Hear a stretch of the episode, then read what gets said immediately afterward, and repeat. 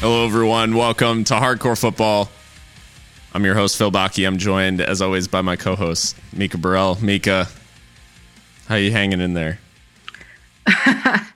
uh, hanging in there. Yeah, it was a disappointing weekend. I'm sure we'll get into it, but uh, nah, I'm, I'm all right. I'll be all right. Okay. how are you, Phil? not not too shabby. Uh, yeah, good weekend. Uh, overall, you know, football aside, um, a decent decent Good. weekend, relaxing. You know, um, were you at least able to to enjoy some of your weekend? I, I know I know you you you self medicated a little bit. Post, a little bit, yeah. yeah. Um, had a little too much wine last night, but that's okay. Um, and all weekend really. no, yeah, it was fine. It was fine. Other than watching that horrific yeah. game of football. It was fine.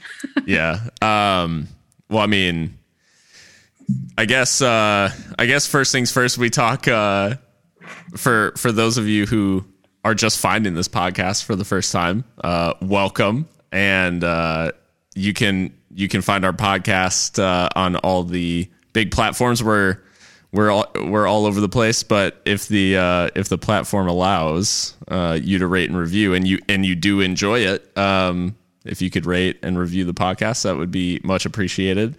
Um, and uh, yeah, we've also got our our playlist, our Sounds of the Season playlist uh, on Spotify. Um, so if you search Sounds of the Season, you can follow along. We just choose me and Mika choose two tracks a week and uh, add to this ever growing list of all kinds of rock um, and alternative music. And yeah, you can kind of follow along and, and get into uh, what we like. I mean, Mika, you, you talk each week about how uh, you enjoy just putting it on shuffle. And as it gets bigger, it really does take you on kind of a roller coaster.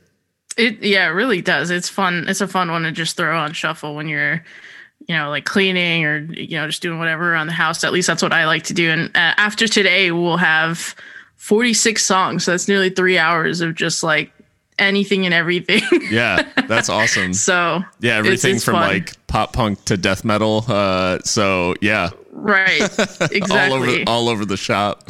Um, Mika, you might be leaning I mean, we may as well just dive right into this because Mika, for those again, those new Mika, hardcore Arsenal supporter, and the match of the weekend, uh, and and really one of the biggest matchups in English football, you know, year in and year out. The North London Derby carries a lot of weight behind it, and this edition of the North London Derby, Tottenham 2 0 winners over Arsenal. And I I don't want to set up too much in terms of how you're going to approach this. So Mika, I, I want to just hand the floor to you at this point and and let you go oh, where no. you want, and then we can kind of talk through you know the the unbiased lens. But I want to let you have some space to work through how you're feeling.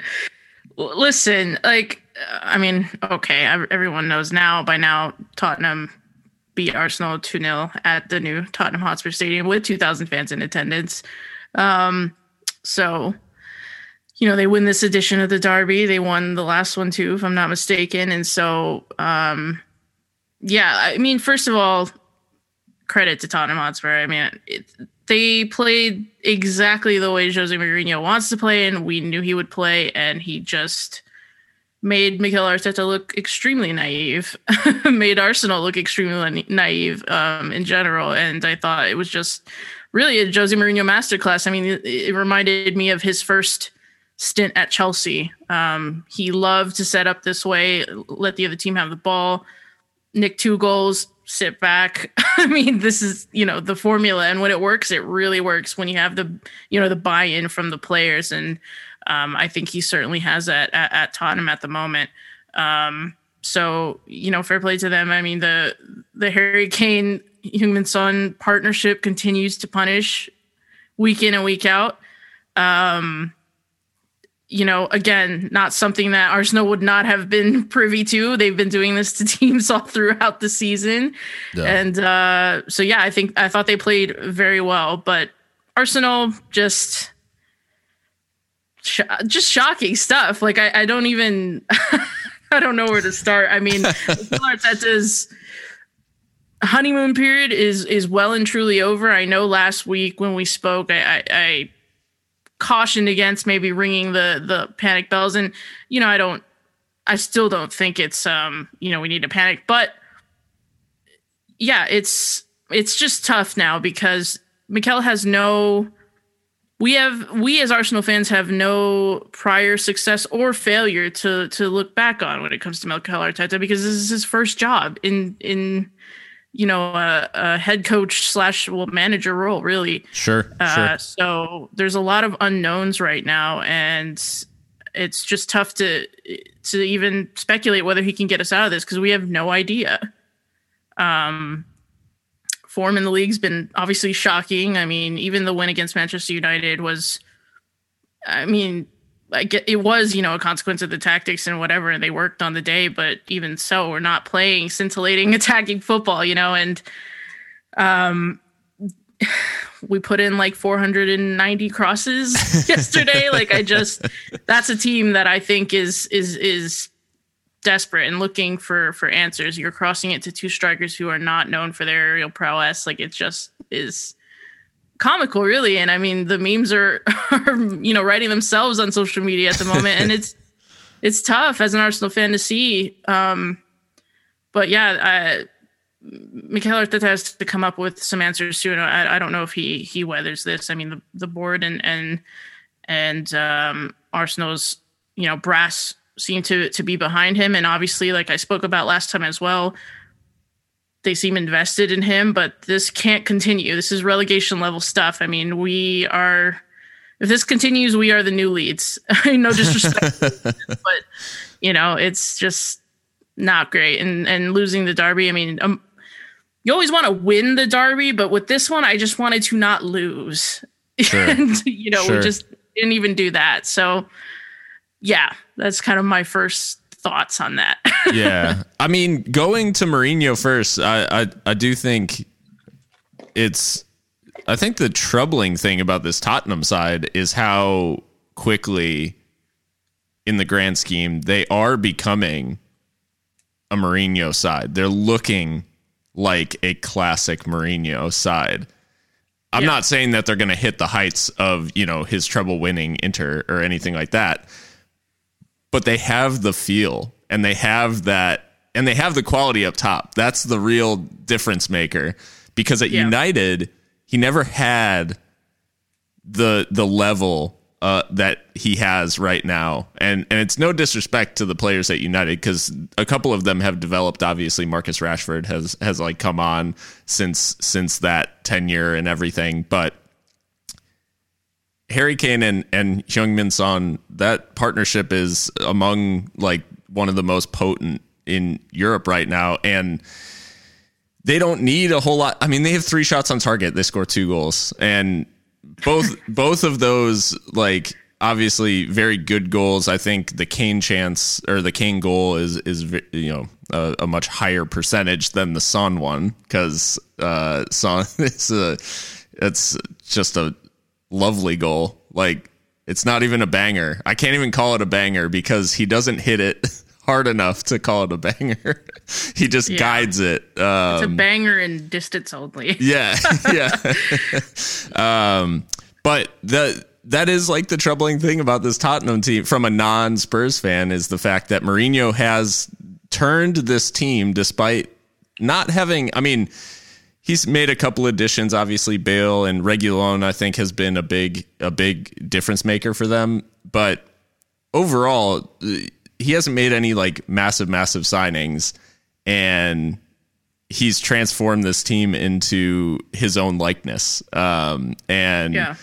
it's it's starting to get a little bit annoying uh, from from someone who thought we were past this as a as a collective league. I thought like we had left Mourinho behind. Um, and now he's showing that maybe some of his pragmatism is is back in um, in vogue, if you will, and especially in this particular season, the Spurs have benefited from it. So, um, yeah, in this one, he handed Arsenal a bunch of the ball, and it really reminded me of the obviously very different different circumstances, but it really reminded me of the 2 0 between Chelsea and Liverpool at Anfield in 13 14 when uh, Mourinho basically stopped Liverpool from winning the title. And Brendan Rodgers was in a similar situation where he didn't know how to attack that that blunt edge or that like that block that they set up. He didn't know how to get around it. And mm-hmm. so you end up just pumping crosses into the box and and hoping for the best. And yeah, Arteta found himself in a similar situation. And despite having 70% of the ball, just the two shots on target and can't put anything away. Although all I think Arteta is a, is slightly unlucky because there were a couple of situations where Arsenal probably should have done better in the like Aubameyang has a chance that he should probably finish, um, and does in the past like 99 times out of 100 but there's just something about what's going on up front for Arsenal that that played right into Mourinho's hands. Yeah, I think you're I think I know what chance you're thinking about where he takes it on his left when any other time Aubameyang's switching that onto his right to curl it. Um, but our, you know, Alderweireld is in control of that situation the entire time and it just Aubameyang is a shell of himself right now. I don't know. I mean, yes, you know, the service is lacking. We know, but even in those situations, he's he's tended to be able to create something for himself, and just the the body language, the the lack of belief to take the chance the way that he did. It was just. I mean, I thought Lacazette had a better game than than Aubameyang did. In fact, I thought Lacazette was one of the bright spots in uh, Arsenal's um, Arsenal's display yesterday. But yeah, I mean, Jose Mourinho, I guess, is in and Tottenham are almost like a match made in heaven if you think about it, or, or hell, whichever way you're looking at it. Um, because I think it's much easier at a side like Spurs, and I really don't mean this in any disrespectful way, but just I think it's easier to have that that siege mentality and that underdog mentality, and it's us against the world, and everyone dislikes us, and blah blah blah. Than to mm-hmm. to somehow convince Manchester United that they were underdogs because right. they're not. You know what I mean, financially or otherwise. Yeah. So I think that that Mourinho style has been implemented really well at Spurs, and and I also am not trying to disrespect United, but I think they have better players, so that always helps. Yeah, um, especially in the striking department, as you mentioned. But, um, yeah, and it just, I mean, let's talk about the goals because I mean, yeah, Harry Kane, uh, you know, Son's first goal, yeah, it's a it's a really nice goal. I don't know what Leno can do about that.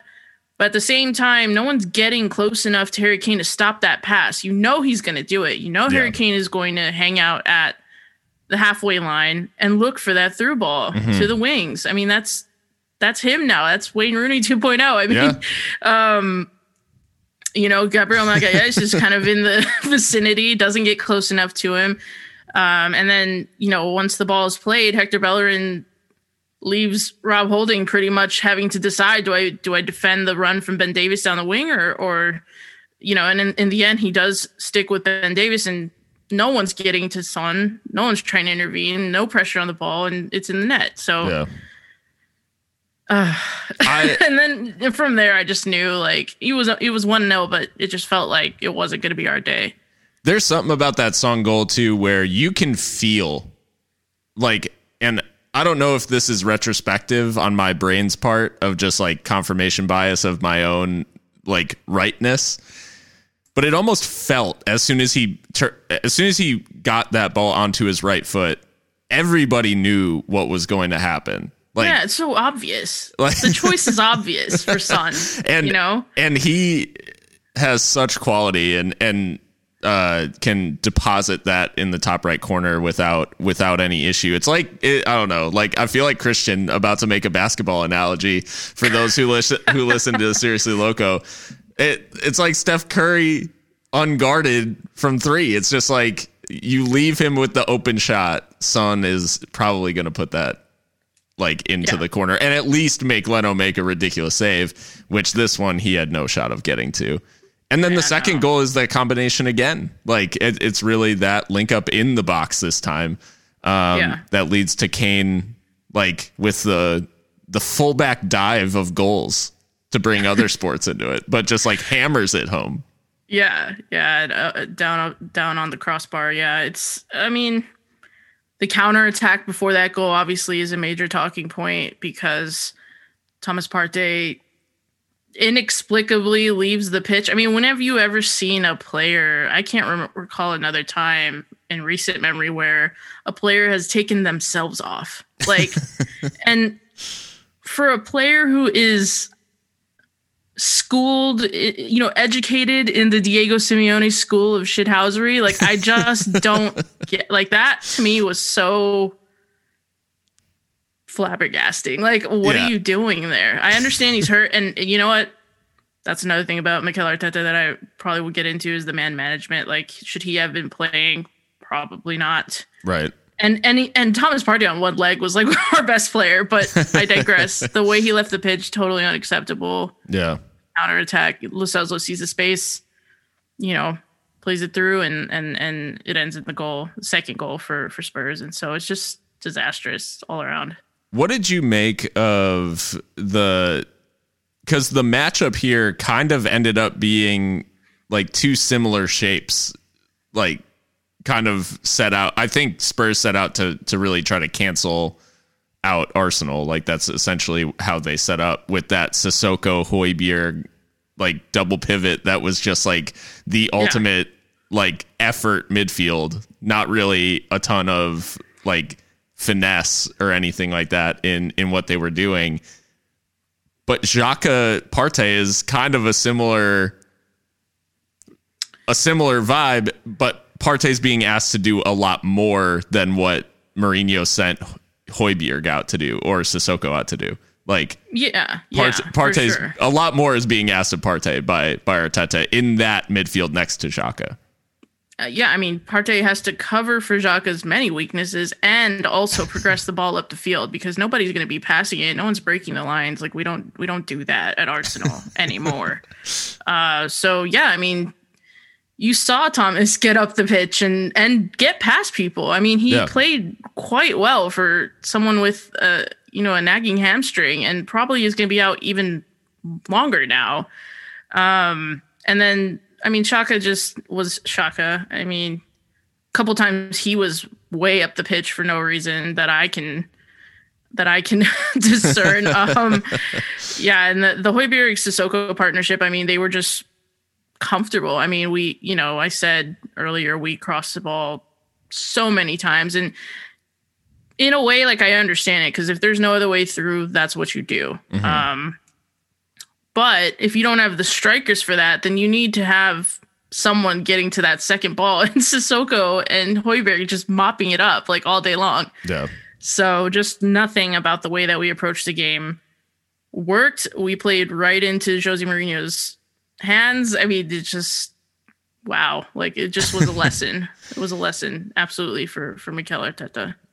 Well, and I think the I think the talking point is like, hopefully these are lessons and not just uh, not just um, you know he's not just being beat. He's actually gaining something from each of these and and being and growing i guess. Like that's essentially like arteta has to has to learn from these moments in order for our for this arsenal project to to bear fruit yeah, I mean, you you would hope so, but I I worry when I hear Mikel come out to the press after the match and say they did, you know, Arsenal, the team, they did exactly what I asked of them. It's like you are happy with this. This is what you asked of them.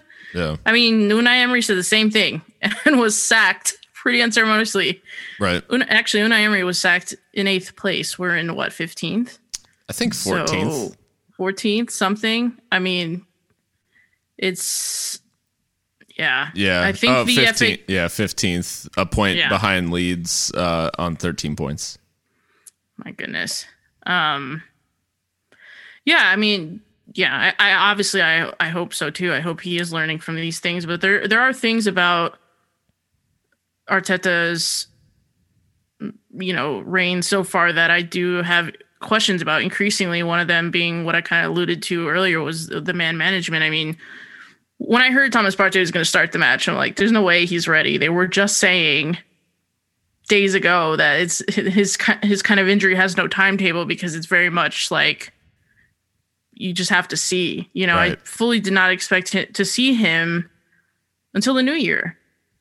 Yeah. And I get it. I get it. You want your best players to play and there was some chatter that it was Thomas himself pushing to play. But you're, you know, you're the manager. Make the better decision for the player. Protect the player. Yeah. You know, and again, I think what he did walking off was crazy. Like I don't think there's any just sit down. Like sit down on the pitch. What I, I don't understand. but at the end of the day, that's pretty shocking man management uh, in retrospect. Um, you know, the the Ozil situation, another one. Yeah. Torreira, don't know what he did to not get a shot in this team, and he's now first in La Liga with Atletico. Yeah. Guendouzi unceremoniously shipped out there at the Berlin. You know, who just, won in in the dar- in the Berlin Derby this weekend? Did, also, yeah, indeed. So yeah, um, I think it's more than fair for Arsenal fans to have questions right now about what's going on in the FA Cup obviously is an amazing achievement as as a new management as a new manager, and I think that that bought him a lot of you know goodwill. But I almost I almost wonder if that did paper over some of the the cracks temporarily, and those are reemerging. Because I mean, it's not good enough for Arsenal Football Club to just be a cup team. Yeah, I mean, simple as. Yeah, and uh, so very disappointing, obviously. well, um, well, I mean the the question then out of this game, or the big question, and it, this was asked by Fernie on Twitter. On the other side, is. Tottenham for real? Can they keep this up? Um, this season, I would say, yeah. I mean, I I consider them uh, title contenders right now. Uh, absolutely can they keep this up long term? I think that's actually more of a Jose Mourinho question. Yeah. I mean, you know, when his tactics work, when the players are on board, it really, really works. But how long do you keep the players on board? You know what I mean? It's, I think that that squad still needs some more refreshing. I think there's still yeah. a lot of, you know, remnants of that Pochettino side in there. And that was, that became the problem towards the end was just things getting stale. Mm-hmm. So I think, um, I think they're for real this season, yeah, but uh, we'll we'll see, I guess, going forward after that. But I think anyone is for real right now except yeah. Arsenal. well, I think so. Uh, I think to go along with your point, I I think so much of this season is going to depend on dealing with the adversity of what this season has thrown. Um, sure. I I think the availability and the I would say the you know the history of Harry Kane is he'll have a period this season where he is injured for like a you know not not a long time out, but he may miss like a month. Yeah. Um and depending on when that lands, when that period of unavailability is, like he could miss a pretty big density of games in a month. Like if it happens in December or January, he could miss, you know, some somewhere in the realm of like 12 games. So the the yeah. I think that's the question is can this Tottenham like take a hit of one of these players who have performed so consistently for them over this run can they absorb that because I think we're seeing you know other teams like Liverpool have to deal with like some pretty major injury issues, um, and City hasn't handled it that well. Liverpool have been able to to weather the storm a little bit.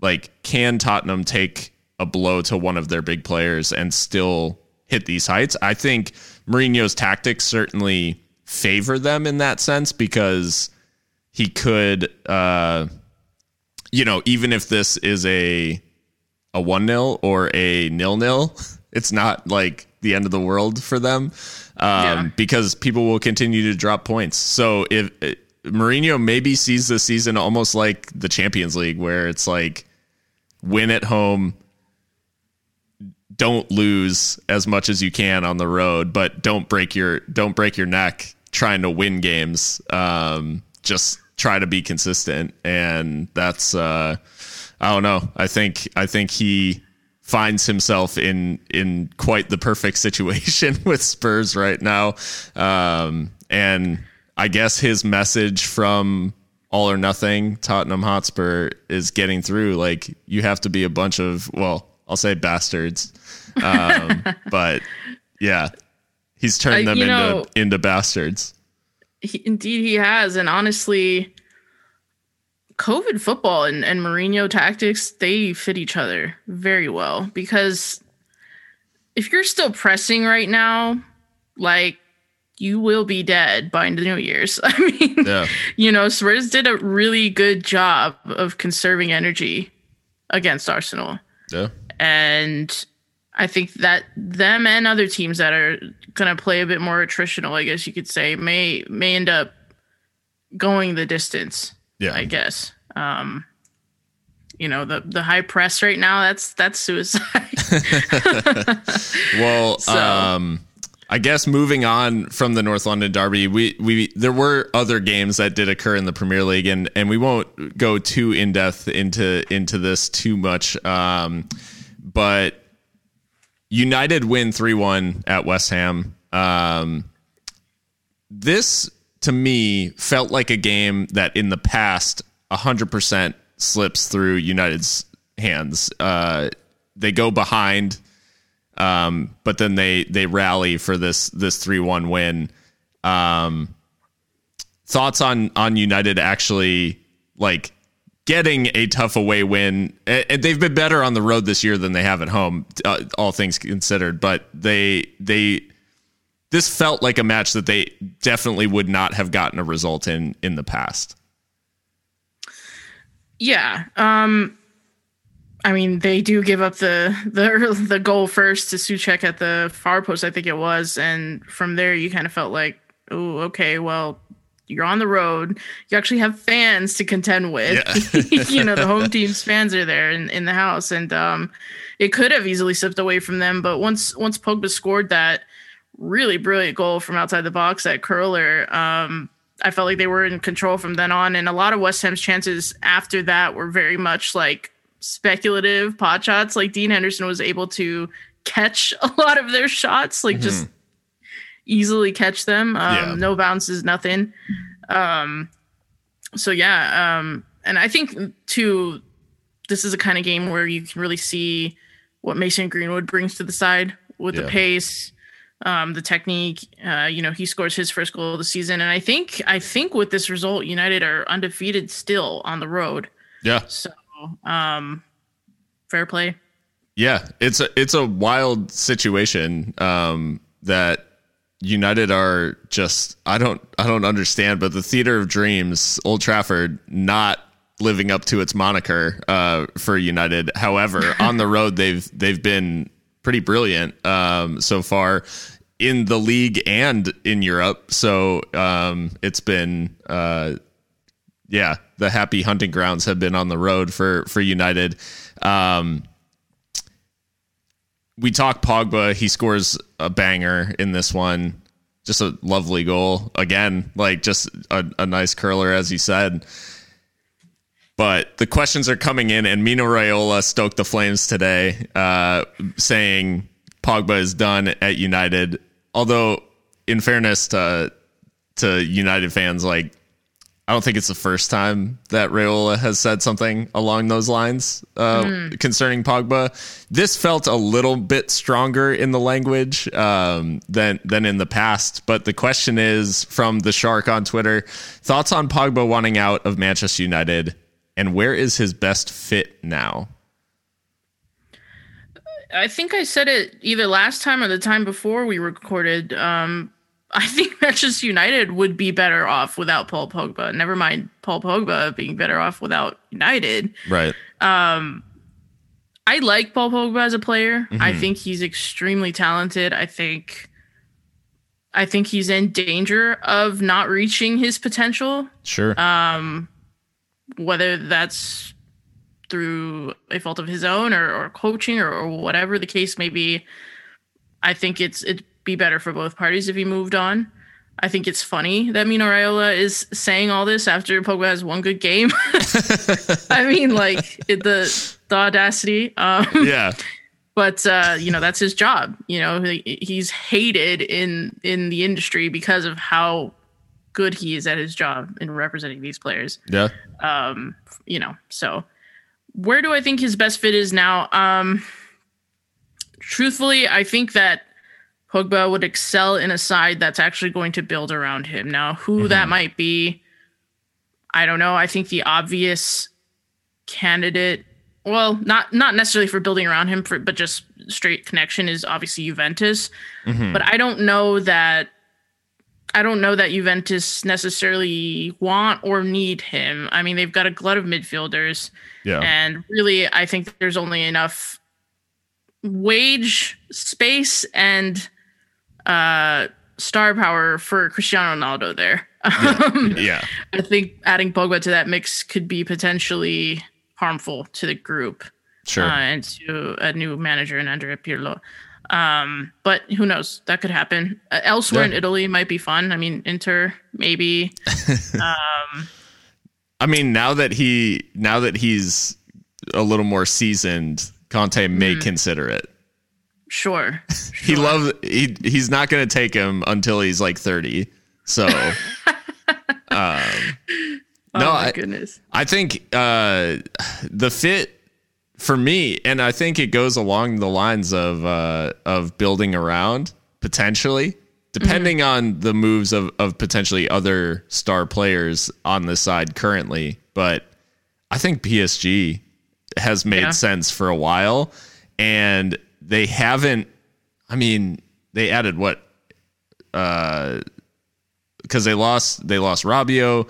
Verratti's been like marginalized somewhat like in this team somehow. Yeah. Um but I think I think Pogba going to PSG would be would be big, especially if Neymar moves and they can invest some like capital back into Or like Mbappe. Or yeah, either or. But then that's the that becomes the question too: is does Pogba want PSG if those players aren't there? yeah, and that's a fair question. Um, I think promises so- would need to be made about their investment, you know, Sure. to to replace. Um, but yeah, I I think PSG would make sense, and obviously Pogba in France. I, I maybe it's Yeah. a false equivalence of like he plays so well for the French national team that I think maybe Yeah. if he goes to France, he'll just be like better off. I just think that Pogba, the player at United, has done most of the good things that he has done over the last like maybe two or three seasons. I feel like he's done it purely out of spite. like he, I think he hates Manchester United. Like I, I don't, I don't know if that's true, but I just feel like he doesn't like playing there. Like I don't feel like he cares about the club like the same way that other players at the club want to play for Manchester United. He is like he just wants to be like among the best players in the world and saw United as a chance to like yeah, build up himself. I think that a lot of the hate he's gotten has been like somewhat unwarranted, but I think he now in return like hates the club and does it just to like prove people wrong. that's interesting. I I guess I've never thought of it like he hates United. I've just always thought that he just can't be fucked like to do I- and that his could be job. That could, I mean, it's uh, it's just such a shame because I remember Pogba at Juventus and yeah.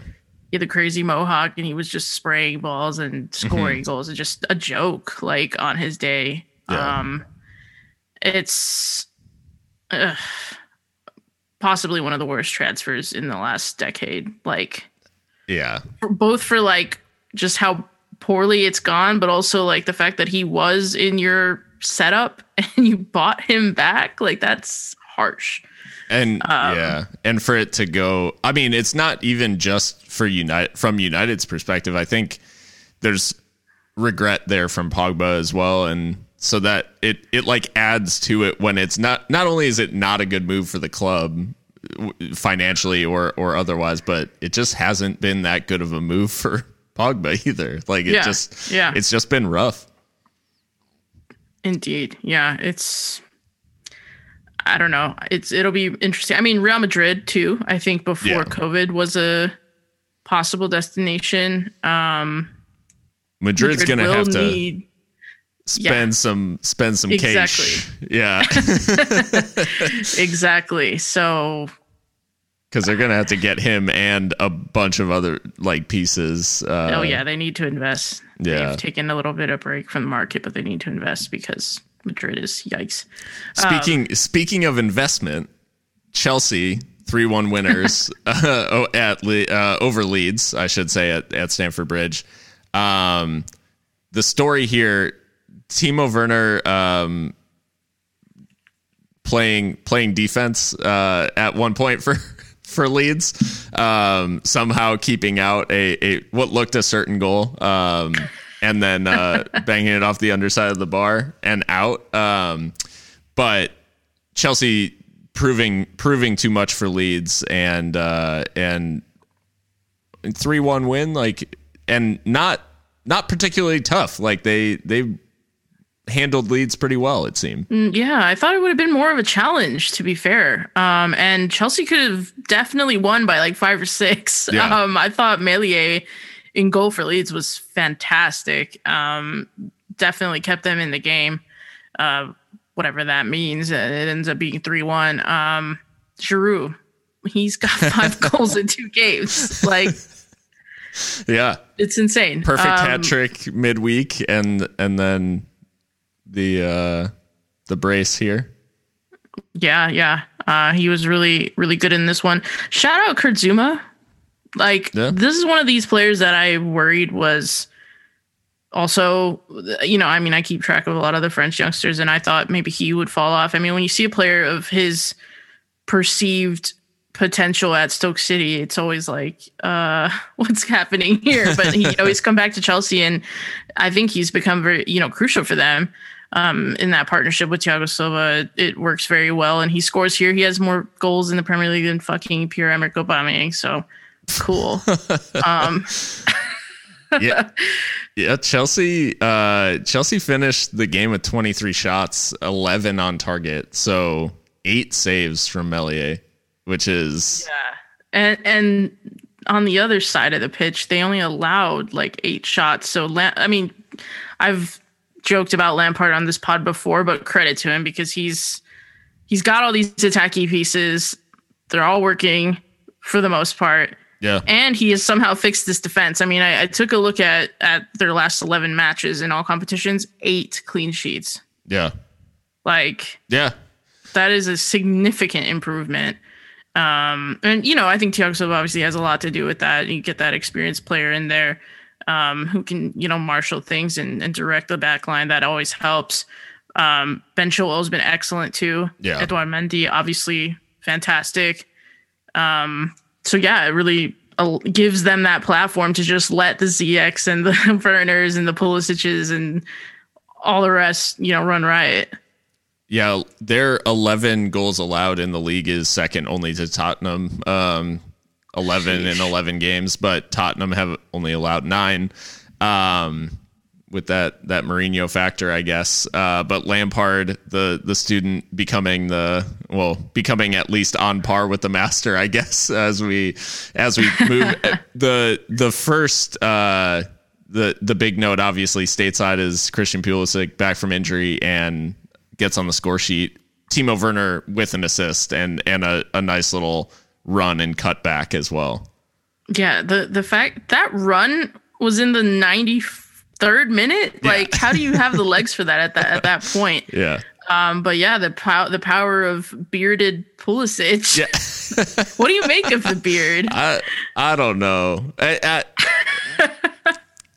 it, it not not for me. I, I don't Really? know. I just like I I get what he's going for, but to me he just I don't know. He's still it's almost like seeing a child with a beard. You'd be like, how How are you doing this? I don't. I don't really get it. I, Um, I mean, tr- truth be told, I'd never thought he could grow a beard that like Yeah.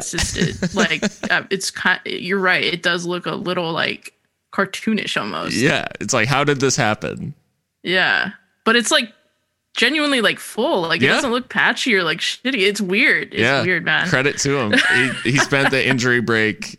He's like, this is a little project I'm working on. Um, yeah. So, anyways, Chelsea, Chelsea three one winners and up to third um, in the table, just two points behind uh, leaders Tottenham and Liverpool, who got it was uh, what has been a tough fixture for them, especially last season.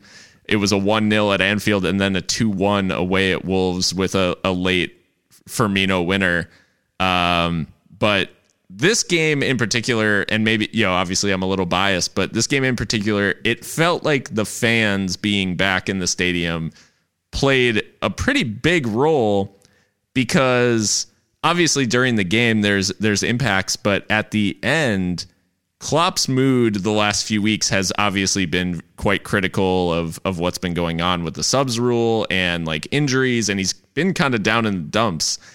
His Yeah. post match, he literally had a ear to ear grin on the entire time. He couldn't stop smiling, and it just I don't know. I feel like there is a very like intense emotional component to fans being back that and especially for a Klopp side that is emotional and and is driven by his kind of strong personality it had a pretty big impact on that team I felt Yeah, I mean everyone knows Anfield's not really Anfield without the Kop, you know, full and singing.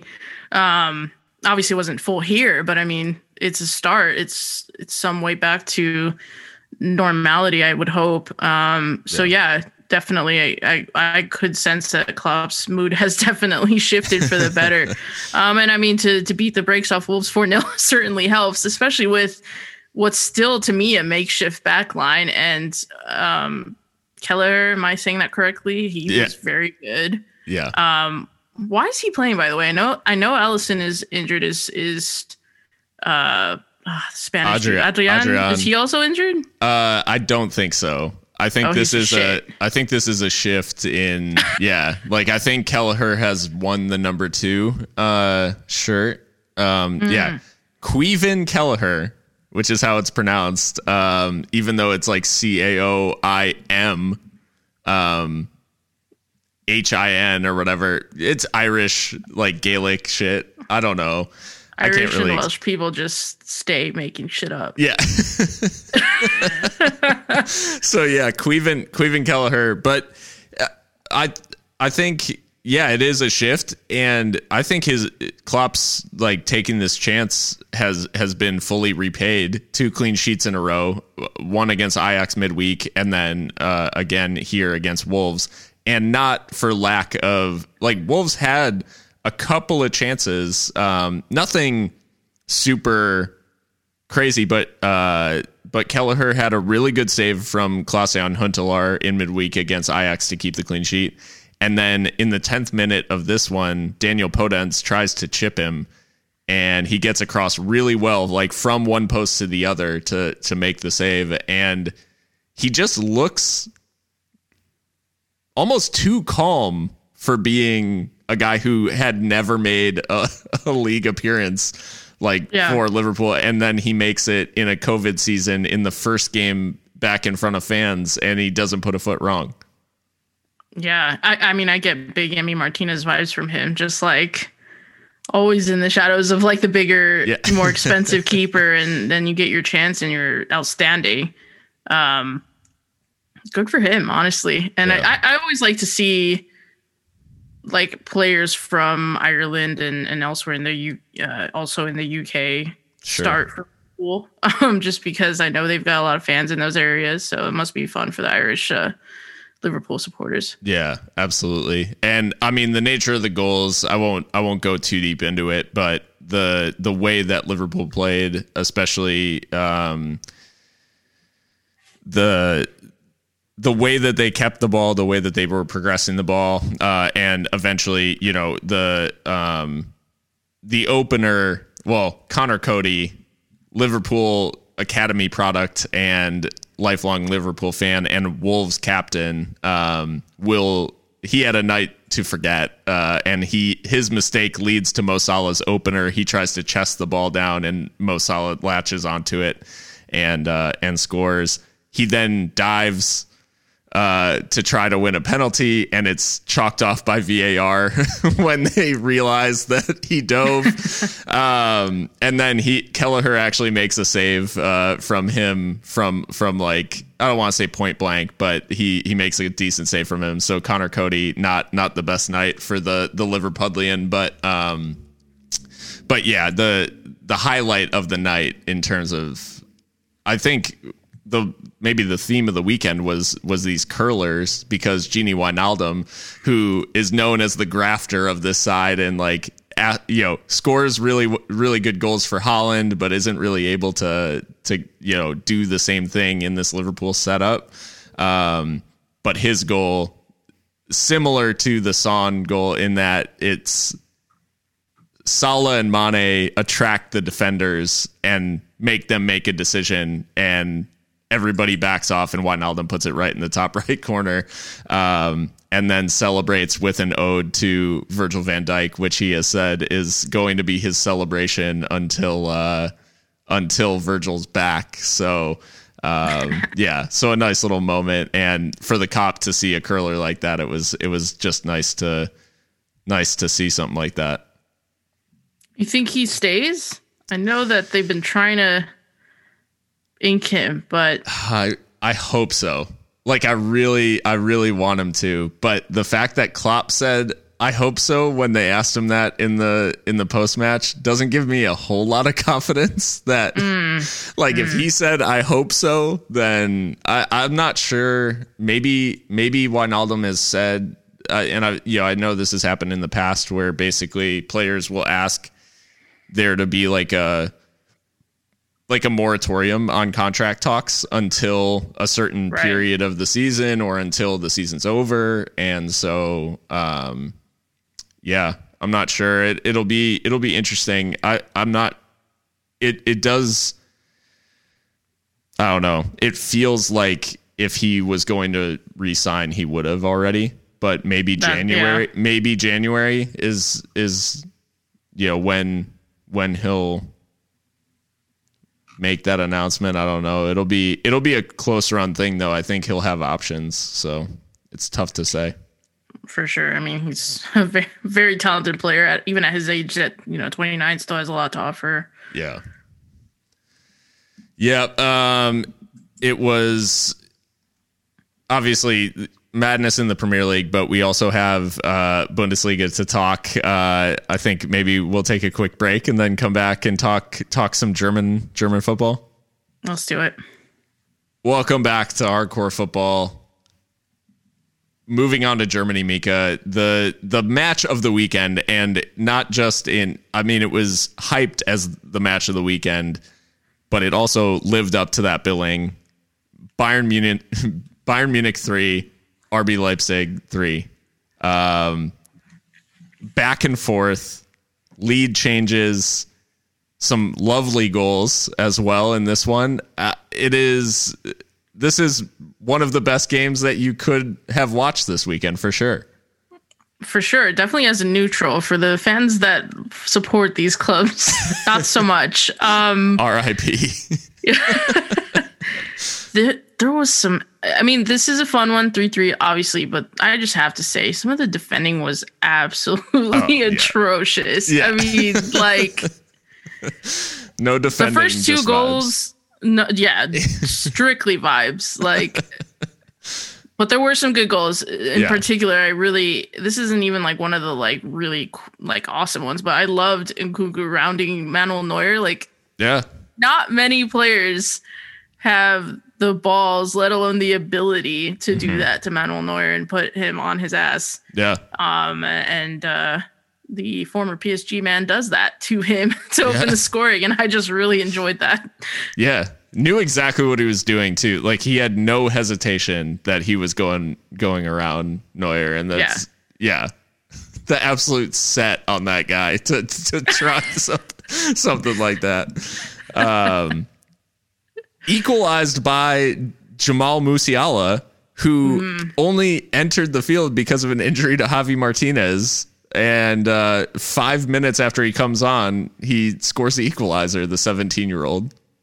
Yeah, he's he looks like he's really going to be something special, and I, it's it's nice when you see those young players get time at these mega clubs like Bayern. Bayern are defending a treble and they're playing a 17 year old. I think that's pretty impressive, and it says says as much about him. I think, and it was a very good goal. Yeah, yeah. Another uh, another one from outside the box uh, this weekend, and uh, it looked it it felt in that moment uh, and then obviously four minutes later, Thomas Muller grabs his first. And it felt then, for me at least watching, it felt like, okay, this is similar to what, what happened last weekend when Stuttgart took the lead. It's like they take the lead, Bayern equalize, and then Bayern take the lead. And it's tough to wrestle it back out of their control once that happens. But Leipzig goes straight down the other end, and Kluivert equalizes and kind of flipped the script on Bayern and and made that inevitability that we've talked about uh, kind of fall apart a little bit. Yeah. Um. Yeah. You. Look, Bayern dominate the ball though for the most part, but the chances were pretty pretty even. And again, some of the worst defending I've seen from this Bayern side. Not even just because of the high line and and you know playing Neuer you know, who is getting on a little bit as the sweeper still. But I mean, defending's not great on Kluivert. He kind of just gets past his man and is able to to to put it home. But also, yeah. The next goal, Forsberg totally wide open in the center of, of, of Bayern's area.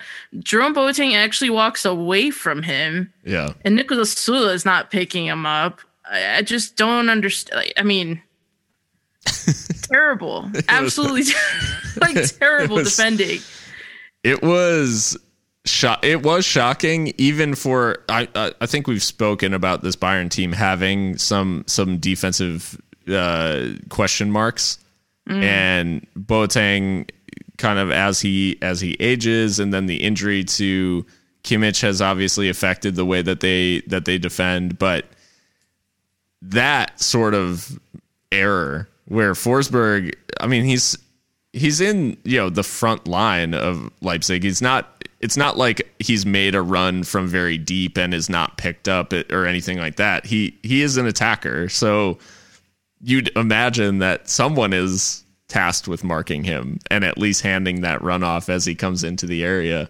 Um, but yeah, he's just absolutely all alone, uh, and uh, found quite easily by by Mr. Worldwide Angelino um, on on the left side to to take the lead. And Leipzig, it kind of it kind of felt like Leipzig might see it out um, for for that about half hour um, in the second half at the start of the second half, but that man again, Thomas Muller, he ends with a brace. He grabs the equalizer and despite him getting older and and obviously the whole German national team uh, row that that came out with Jogi Löw and and not being selected for Germany anymore and all this stuff, he just continues to to be important for yeah. for this Bayern side.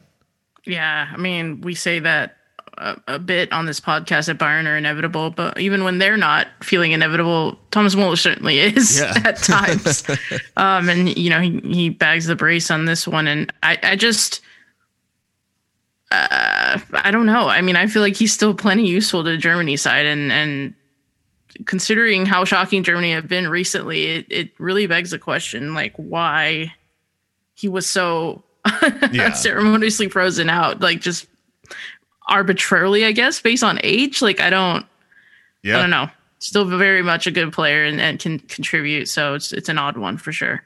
Yeah, and uh, so with with the draw, um, the way that it ends, Bayern remain top of the league, uh, just one point ahead of undefeated Leverkusen, who downed Schalke quite easily um, at the weekend. Uh, I guess as you'd expect uh, from that mess of a Schalke side, but just one point behind them, RB Leipzig in third. Uh, so a nice little um, title race emerging. Dortmund just a couple of points back, and then Wolfsburg rounding out the top five. So um, so Germany with a nice little nice little group there at the top that's looking that's lo- looking pretty enticing in terms of uh, title challenges, but.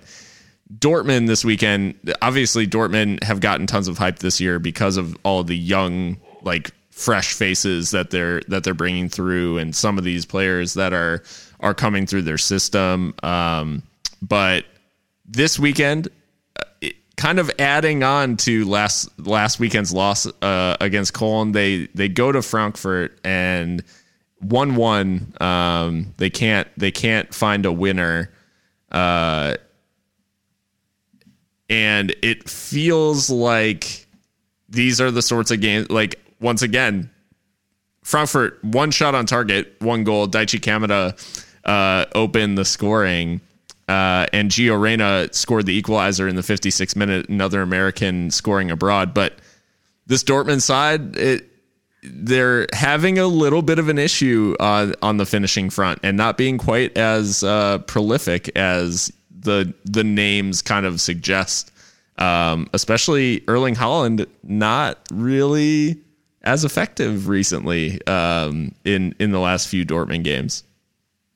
Yeah, not not as effective recently, and I think he's out for until the new year. Am I? Oh, am I that's wrong? right. That's right. I think I think he did actually pick up a knock. So uh, yeah, I mean he was not firing on all cylinders prior, and Yeah. now they now they've lost him. So yeah, and Julian um, Brandt actually starts up top for for Dortmund in this one, um, which is yeah, and and Brandt's a good player, but he's not. I wouldn't consider him like a prolific like goal scorer. He's No. he's he's a creative type, I guess. yeah,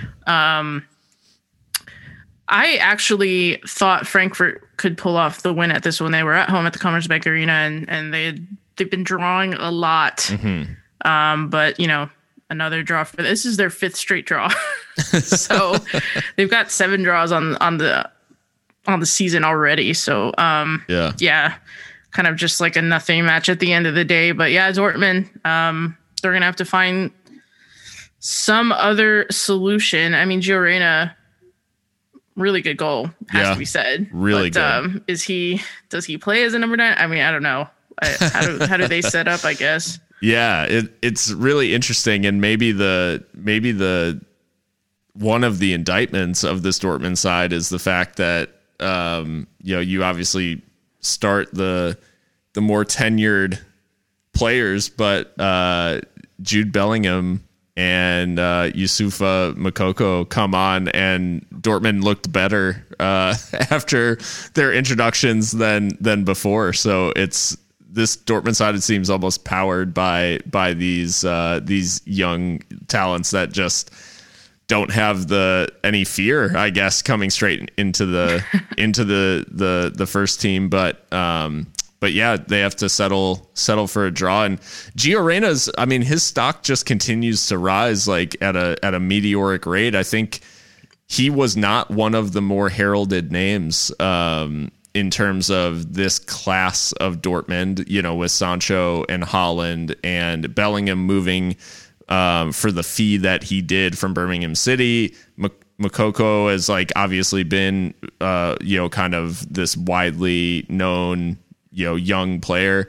So Gio Reyna felt at the beginning of the season a little bit under, under the radar, and now he feels like Dortmund's one of Dortmund's most important players. Yeah, and I, I you you have to be careful though. I feel like if you're Dortmund, not to like you know put too much on these players too soon, or Sure. Ex, you know manage expectations. Um, I mean, obviously Borussia Dortmund are renowned for the way that they bring out youth and stuff. So Yeah. maybe I'm overstating uh, how perilous that might be, but still, um, I mean, they're still fighting in the Champions League, and um, yeah, it's it, it'll be interesting to see what they do and how Lucien Favre changes things without without Haaland. Yeah. Yeah, it's gonna be it's gonna be very interesting um, how they how they navigate this, especially now that Moukoko and has been introduced into the senior side. I know there was a lot of like anticipation um, surrounding his his uh, you know his debut and and all of that, and now uh, in this one he he's looked down the bench and looked past Thorgan Hazard, looked past Marco Reus, and brought on a 16 year old, you know, uh, which is just seems wild. Um, you know, when you're yeah. chasing chasing a win, um, but I think too he's maybe acutely aware of Marco Reus and Thorgan Hazard's history, uh, and and perhaps sure. wanting to keep them av- as available as possible. So maybe he's leaning a bit more on the young players, uh, just due to the kind of intense nature of of what's going on. It must be, and I, yeah, I guess that's kind of a little bit why I worry too. Is is Lucien Favre admitted that he played Haaland too much, so it's like I worry a little bit about the 16 year olds uh, there, but we shall see. He's he's like, look at the guy's legs, like he looks like a monster. he has legs like Quidditch beaters, like yeah. that's what that is. like I didn't think he could be hurt, you know, like he was made in a in a laboratory, so um yeah. Um uh, another another result, uh, a tough one for for your uh, your fandom this weekend. Uh, Gladbach uh, went to Freiburg and and it was a two two draw. Um, little bit of something going on with Gladbach in that they have been so so good in the Champions League and just kind of inconsistent domestically. Inconsistent is exactly the word. Um, just can't seem to string like two wins together in the Bundesliga this season, and it's it's.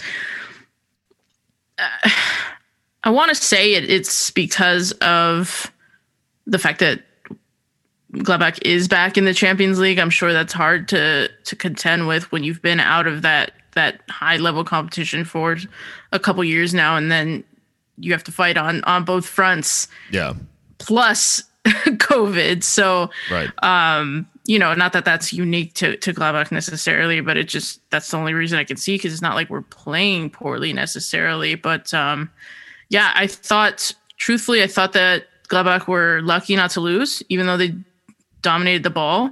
Because Freiburg had a lot of chances, yeah. and Gladbach did too towards the end. I mean, it was crazy. I I uh, watched the the second half, and it was just absolutely wild. Like Yann Sommer made a triple save to keep yeah. keep things even.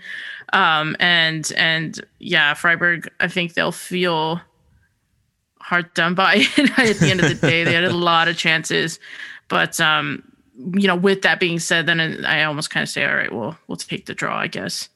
Yeah, yeah, I think. Uh, I mean, Playa, another another curler, the theme of the week.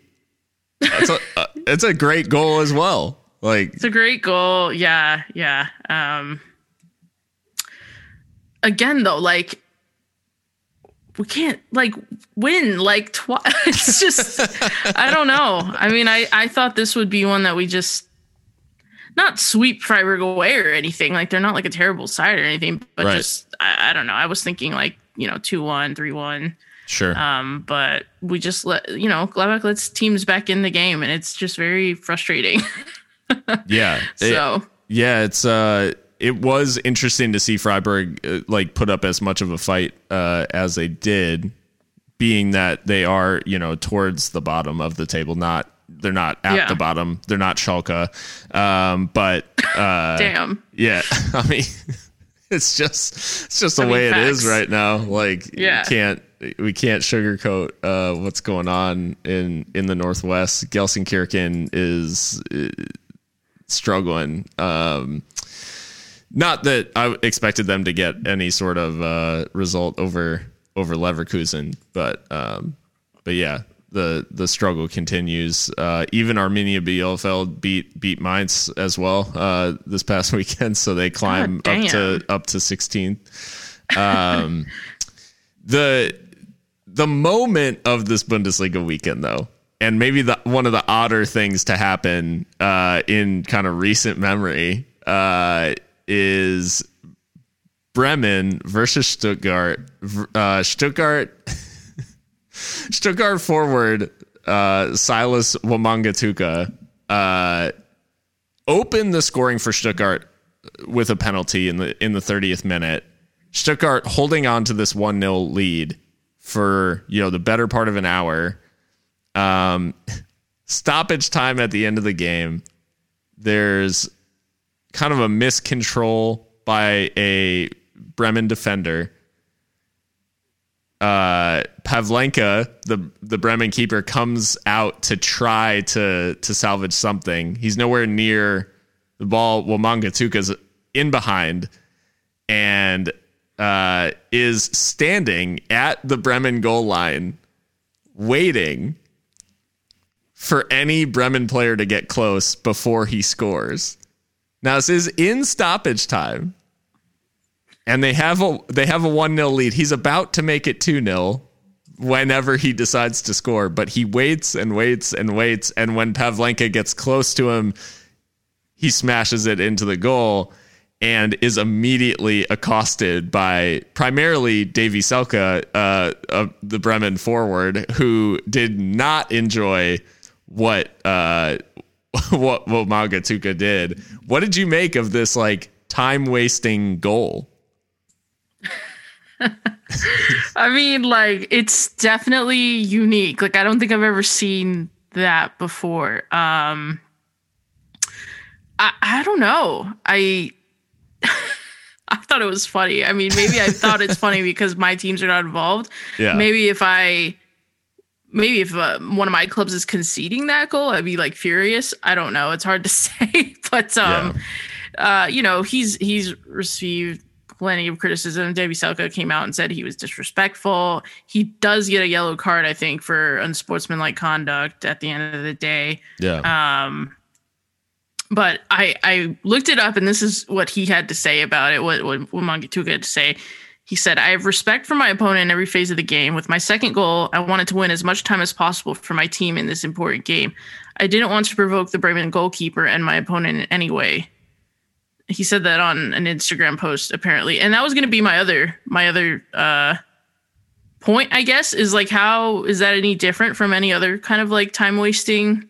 Yeah. like you know holding it in the corner or whatever i mean this results in a goal so yeah. it's you know Davy- it's very odd but Da- Davy Selke scores in the like shortly after this. So so yeah so it's like there was still time for you to do that like yeah.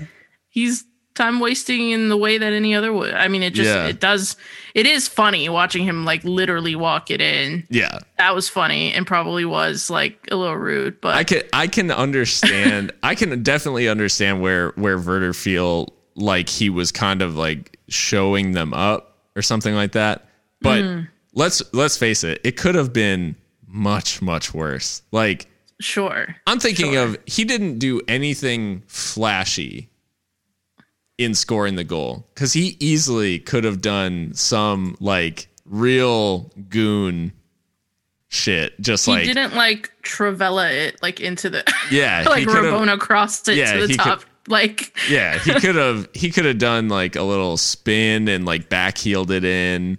You know, like he could have he could have really showboated. If that was if that was his intent, then he didn't accomplish it. Like if if he was trying to embarrass them, he could have done the like whatever like put it on the goal line and then get on all fours and head it in. Like like he's playing street ball in in Rio or something. and then Like- and then hit the Bafétimbi Gomis' like crawling celebration. lion crawl- yeah so um so i think i think all things considered he i don't think he was trying to be disrespectful but i can see why Werder th- saw it as strange because it's like just roll it in you know it's like you're in behind the it's an open net just just score but I, I don't I didn't see the problem with it. And the thing I find interesting is I think soccer fans primarily and, and football fans in general, there aren't a ton of like stilted unwritten rules in soccer. Mm-hmm. There's not really that same level of like, oh, you scored a goal, like act like you've been there type approach where there's like in American sports, people will criticize a player for celebrating. Um, sure. or being not being like classy enough. Um, which doesn't really occur in in football the same way. So mm-hmm. it's interesting where those lines exist and finding those lines because this is like an unwritten rule essentially. It's not there's nothing explicitly against what he did. And in fact, I don't know that he should even get a yellow. Like, yeah, I thought the yellow. I thought the yellow was harsh. I almost felt like the referee felt pressure from Bremen to to give it. I also thought that maybe there was a. I thought maybe some of the hesitation from Wamangituka was because of VAR. Like Could I feel been. like the body language of players and decisions in those like weird sequences is being affected by VAR, and so yeah. that I mean I at first saw when I saw the highlight, I was like, oh, maybe he was like thinking it was gonna be like flagged off or something, and so he's just like looking around. Yeah. but I mean, who knows? I it's just one of those weird, weird things. I've never seen that before. Yeah, it was really odd, and uh, and I don't know that we'll ever really see. I mean, I don't know that we'll even have a chance to see something like that again. Um, yeah it, it was just a very strange sequence and, and one that led eventually to uh, a Stuttgart win. Um, so as we said, uh, Bayern or Bayer Leverkusen beat beat Schalke three 0 as well, and then today Hoffenheim get a three one win over Augsburg, which leaves the Bundesliga. Um, as we said, Bayern top, Leverkusen in second, Leipzig third. Um, Wolfsburg fifth, right behind Dortmund, and then Union Berlin and and Mönchengladbach right there in sixth and seventh. Stuttgart up to eighth, um, and yeah, and crazy. big credit to to Matarazzo who the Italian American who has uh, has Stuttgart, I think, well above expectations at the moment, um, and and playing some good stuff. Um, so another another victory for them in maybe controversial circumstances.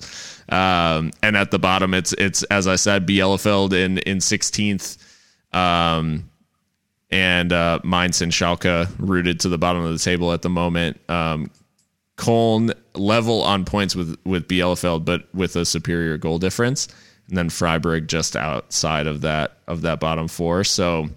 Um, yeah, it's starting to stratify a little bit in the Bundesliga, um, but really tight at the top and, and pretty tight at the bottom as well. So all to play for, obviously. Um, just 10 games into the season, which seems crazy. It feels like there's been so many games. like uh, for real though. Uh anyways, um moving on, I think I think we head to Italy maybe. Um the big the big match of the weekend in Italy, the uh, Derby della Mole, um, the Tur- Turin Derby, um, Juve to Torino one, and the name like there's obviously a big story here for Americans uh, with the Weston McKennie goal, uh, the equalizer for Juve, but the story for the neutral is poor Torino. like yeah they just cannot they cannot get catch a break again especially against Juve. Yeah, I mean we saw them go up 1-0 and I think we texted like hell yeah, like this might happen. Yeah. but Torino one thing that has been constant about them this season is giving up leads to lose.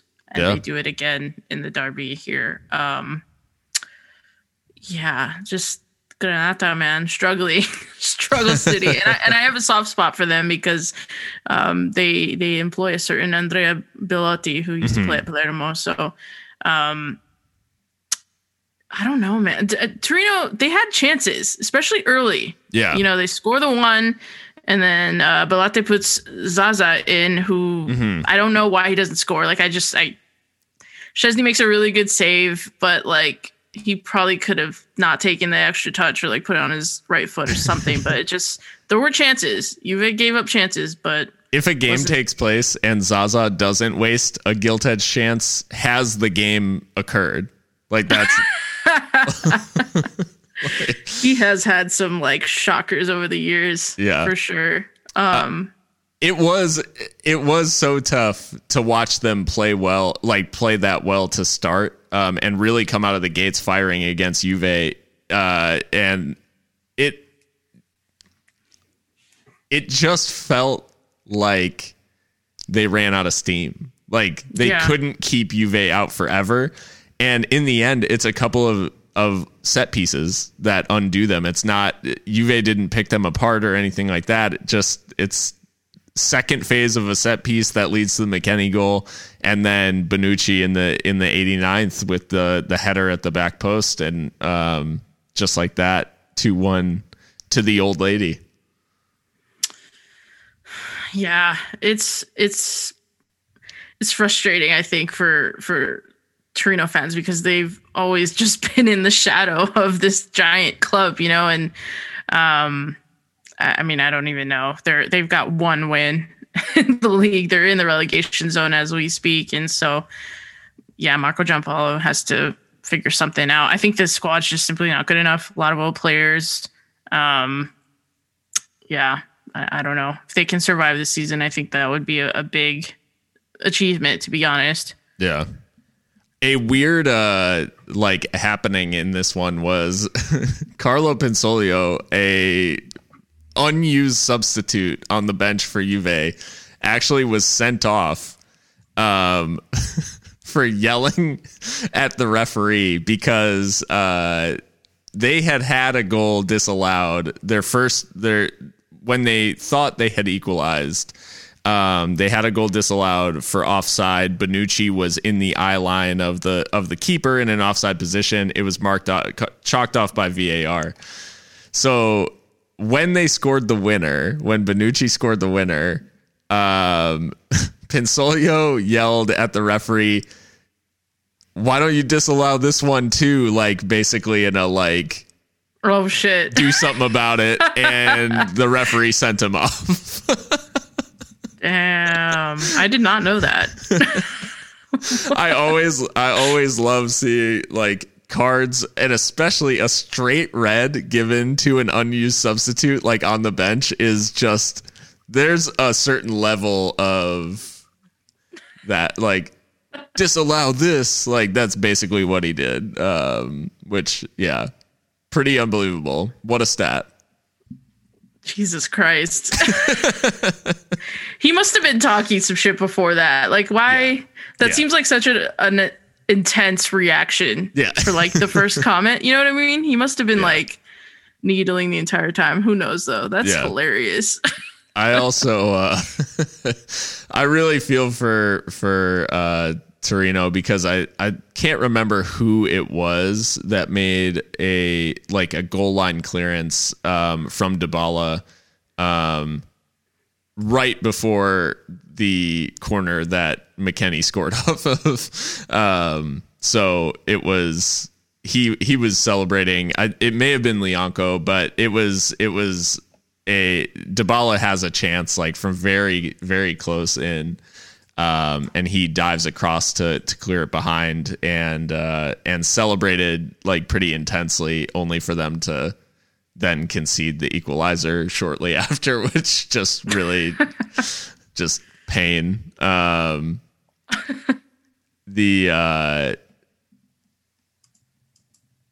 but Weston McKennie the storyline for for American fans. Obviously, uh, another American scoring abroad and his first goal for Juve. Indeed, yeah, very important goal for for the side and for him. So that was so Pulisic, Reyna, and McKennie all in one weekend. Yeah, Too bad Tyler Adams didn't get a goal. yeah. that would have been that would have been it right there. the but cherry on top. Yeah, yeah, wow. that's crazy. Has that happened before? Like three. It was there was actually a stat I saw, um, and I'll see if our I'll see if our interns can. Yeah, our interns are working late. Um, it was something along the lines of I want to say it was Brian McBride, like that era when him and Claudio Reyna were which Oh, I think I did see this. It Yeah. was him, Cluttering, and somebody else that all scored on in one weekend as well. I think I saw that. yeah, Yeah. here we go. The previous time three Americans scored in Europe's top five leagues was on August 27th, 2005. Fulham's Brian McBride scored in a 1 0 win over Everton. Man City's Claudio Reyna scored the first goal in a 2 1 victory over Portsmouth. And Eintracht Frankfurt's Jermaine Jones scored in a 1 0 win over Nuremberg. Crazy. Pretty, pretty crazy. But yeah, for for father and son to be part of that same stat Yeah, that's awesome. just very cool. Mufasa energy, um, the circle of life. Uh, um, across across area, uh, Lazio beat uh, Spezia two one. Um, so Lazio kind of navigating uh, a tricky one. Inter Milan though saw off Bologna three one. Romelu Lukaku, it seems, is returning to like his full powers at the moment. Let me ask you: Do you think he is? Because he came out and said that he's a top five striker in the world. Do you think so? Top five? I mean, five? Top ten. I mean, Lewandowski. Lewandowski's number one um, at the moment. Uh, although he he's been kind of up and down start of this season, but he's been. I mean, over the course of the last year, I don't know. Is Lukaku in the top five? Oh no, there's so many attackers now that aren't strikers. Like that yeah, that's true. because you know if I if I'm thinking like best nines, I mean he's maybe in the conversation. Aguero hasn't been healthy enough like to be to warrant being in the conversation at least recently. Suarez not at that level, I don't think anymore. Um, certainly, you know it's because in terms of goal scoring, you know, Messi obviously would be in the conversation, but is he a striker? He's not really a Not really. nine. Yeah. And that's what Salah and Mane kind of fall in the same category for me. Same as, you know, like, so yeah, I don't know. Maybe he is almost by, I mean, Benzema is probably in the conversation still. Um, but yeah, Yeah. maybe does maybe Lukaku edges Maybe he's like five. fifth. He might be fifth. Yeah, I, I will say this. I Erling think he's Haaland is the probably in the conversation as well sure at the moment sure. when healthy, I guess.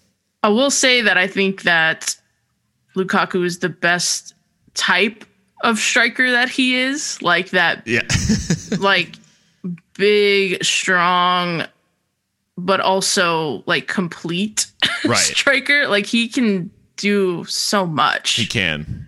Um. So, yeah, I mean, he's excellent and a, Yeah. player that Manchester United. He didn't suit Manchester United, but they also didn't get the most out of him. So Right. I'm I'm glad to see him doing as well as he is. The the other uh, I guess notable results. Roma Sassuolo promised much but ends nil nil and Sassuolo actually have a goal uh, chalked off by VAR as well a offside decision um, when it looked like they had taken the lead kind of late on in that one. Um, so that remained a deadlock. Um, Napoli though uh, a second consecutive 4-0 win with a 4-0 over Crotone and keeping pace, uh, certainly at the top of, of Serie A. Is it worth wearing those? I well, what do you make of, of Napoli's commemorative Maradona kits, the, the the blue and white stripes? I love them. I think they should ditch any other design immediately. They are favor so fired. like, they shouldn't wear anything else ever again. yeah, no, like this is it. Yeah, This is the kit. yeah, It's they are beautiful. Like I, can you buy them? Because I would, Yeah. I would like one. Like No, that's they are actually- gorgeous. that's a good shout. Because yeah, and if you haven't checked them out, um, it, it's certainly worth it. Uh, the goals in this one: Insigne, Lozano, Diego Demme, and Andrea Petagna. But uh, Insigne kind of ran this ran the show. He scores the opener, and then his pass for Lozano's goal is just out of this world. Yeah, it was a crazy, crazy pass. And Lozano, man, I he's doing very well. Mexico fans would be pleased. Yeah, yeah, absolutely. Um, Milan, top of the league, and they continue their winning ways. Two one over Sampdoria in in Genoa, uh, and Kessié and Castillejo, the the goal scorers. Um, they just continue to kind of do the business, Milan. Like they're looking like a solid side. Like it's not. There's nothing really that crazy flashy about the way they're they're going about it, but they're just getting the job done. They're getting the job done, and it's them and Inter top. Like, what year is this? Yeah. With Napoli and then Juve in fourth. Like, Yeah. I, I fucks with it. welcome, welcome to 2002. Like this. Is, oh my goodness, yeah. Uh, Is is Serie A finally like back, or is it almost back?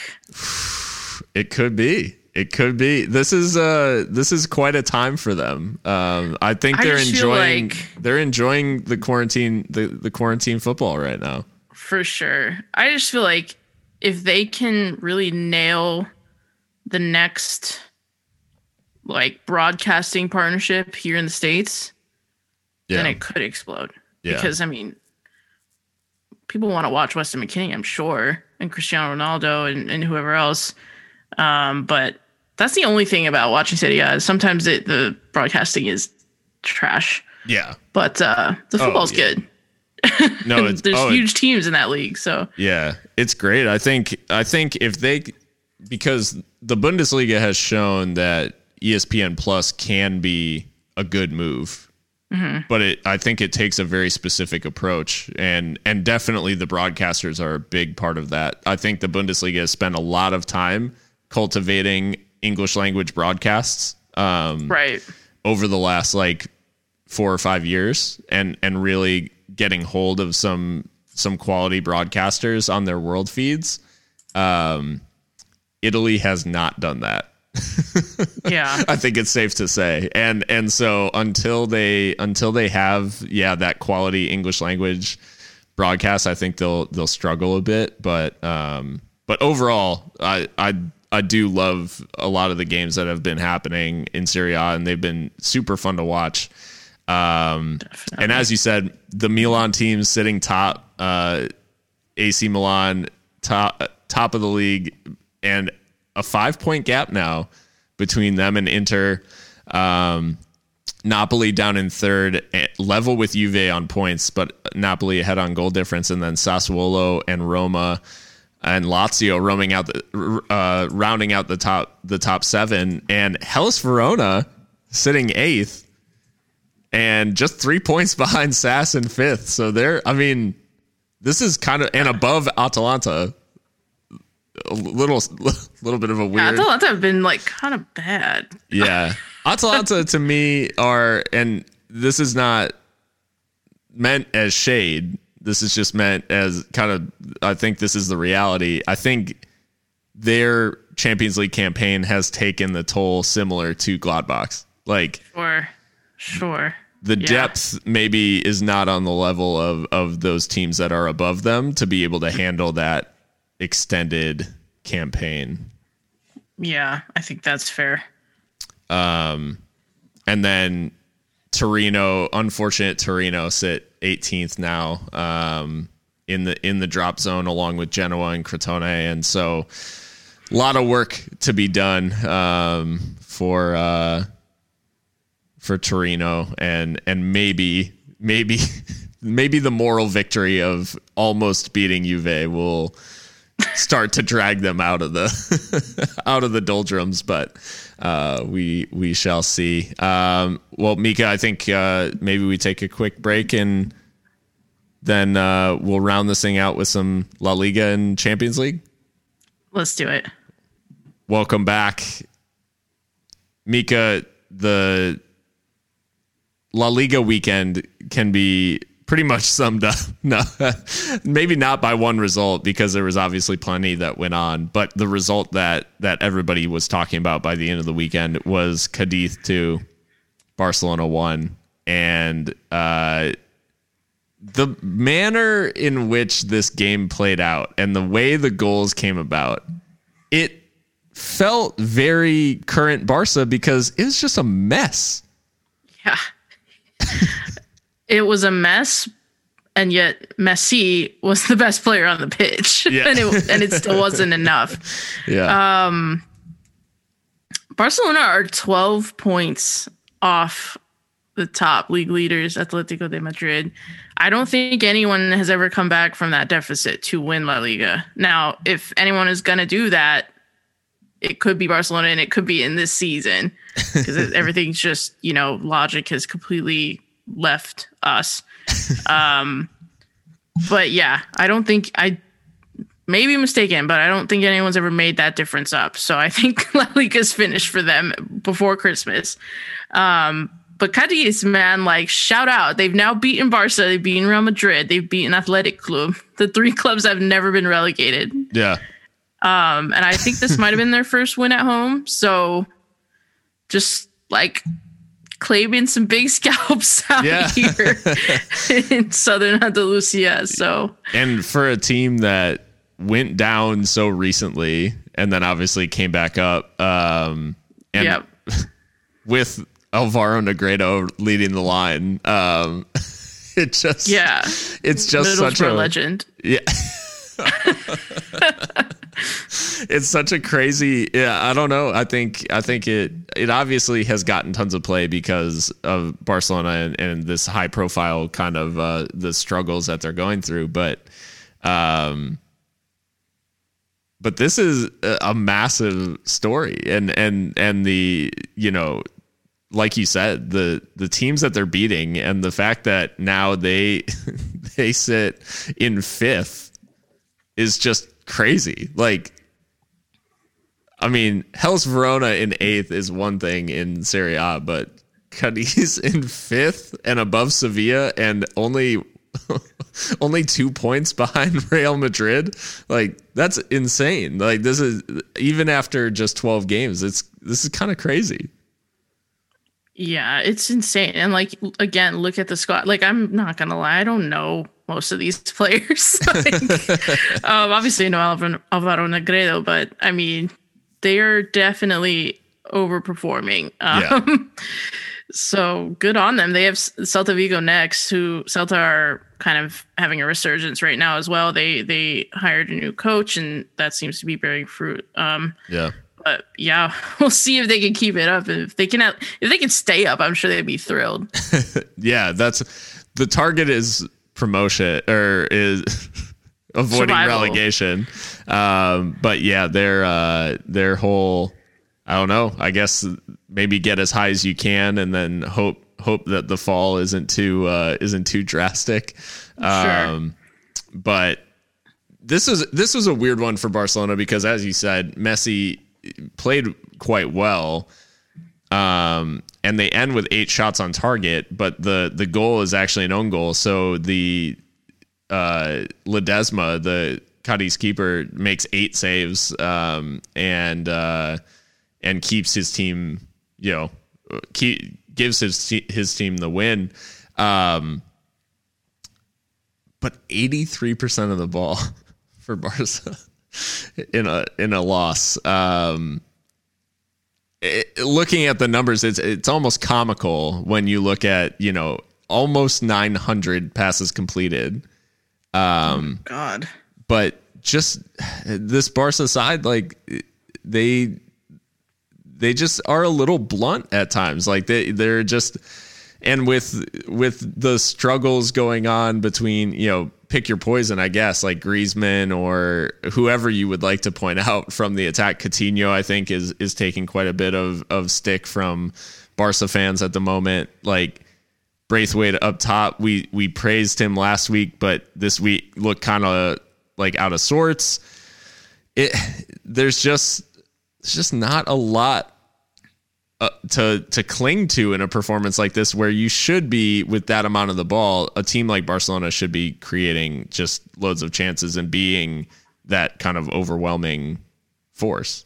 Yeah, I mean, you can't convince me that this Barcelona could not use a certain Luis Suarez. I mean, Martin Braithwaite, fine, perfectly functional, um, can act as you know someone to play off of for Griezmann and the like, but he is not Barca number nine quality, like starting yeah. in and out every week. Um, that that just uh, that it's just a shambles. Like this, this is a yeah. I don't know. Barcelona, yeah. man, they're just strange, very strange. Um, the league is done for them, and they've they've got to put this out of their mind quickly because they have Juventus coming up. yeah. So yeah. Yeah. Fun times yeah. Camp Nou. Yeah, it's uh God, the struggle is real right now for for Barcelona and and throughout the throughout the league. Um, so Celta Vigo get a big 2-0 win over Athletic Club. Um, and uh, they climb up out of out of the relegation zone. Um, so definitely decent signs uh, recently with two wins in a row for ever since that new manager appointment um, for Celta.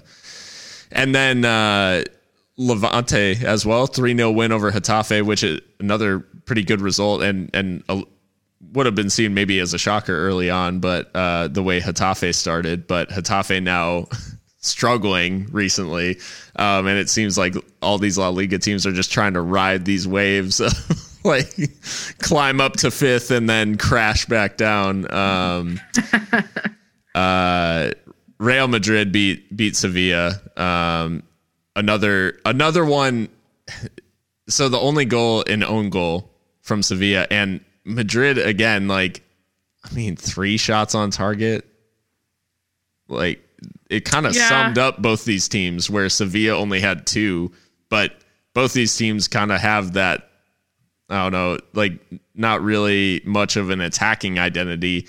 And in fact, Madrid concedes 63% of the ball to Sevilla away from home. Uh, kind of a weird vibe for Madrid.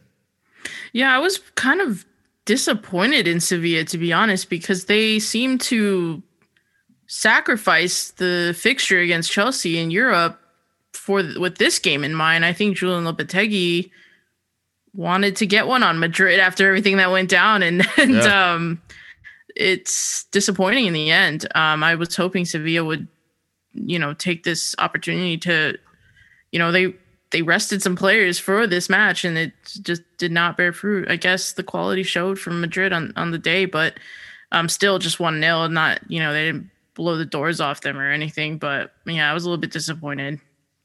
Atleti uh, saw off Valladolid 2 0, and uh, Thomas Lemar on the score sheet. Not very heralded, obviously, given the kind of rise of João Felix and and his kind of focal point in this Madrid attack. But Thomas Lemar uh, maybe back into a lesser role with Atleti, but maybe able to contribute more from not being the or not having that weight of expectation.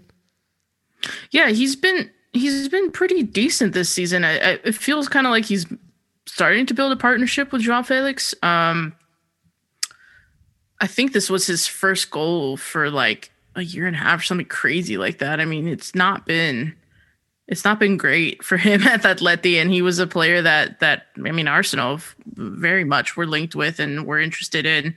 Um, but yeah, he's been very good. I think the style is changing a little bit with with Joao Felix's emergence. You know, finally, I guess emerging, um, and that's helping Lemar. So long may it continue because he's he's very talented and um, still young, you know, still only like 25. So Yeah. So um, I think there's more to see from him. Atleti's closest challengers, or at least recently closest challengers, via Villarreal and Real Sociedad, uh, both seeing just nil nils this weekend. Uh, running out of gas a little bit. These two just like maybe maybe the the fixtures piling up a little bit too quickly um, for the two teams that I think everybody was a little surprised to see towards the top of La Liga. Yeah, probably. Um, I mean, neither. I I checked out a little bit of these games. Neither of them were particularly great. Um, No. as far as you know, chance creation and the like. Um, I think, if I'm not mistaken, David Silva is he back? Because I think that would help Sociedad a lot if they could get him back. But Yeah. um, yeah, I mean, you're gonna have these random games, but Sociedad, I think, are coming up against Napoli in the Europa League, if I'm not mistaken. So that's that could be a fun one. Absolutely. Um, yeah, so we'll see. Villarreal play Karabag. I could not care less. So Um, and then Betis, we talked about stop the slide um, and uh, 2 0 win over Osasuna. Obviously, you know, I think expected in terms of Betis, you know, should be beating Osasuna, but uh, good to see them back to winning ways and maybe the crisis easing a little bit.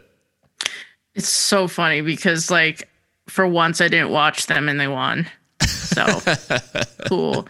Um, they have seven losses, but this result shoots them to eighth. Yeah.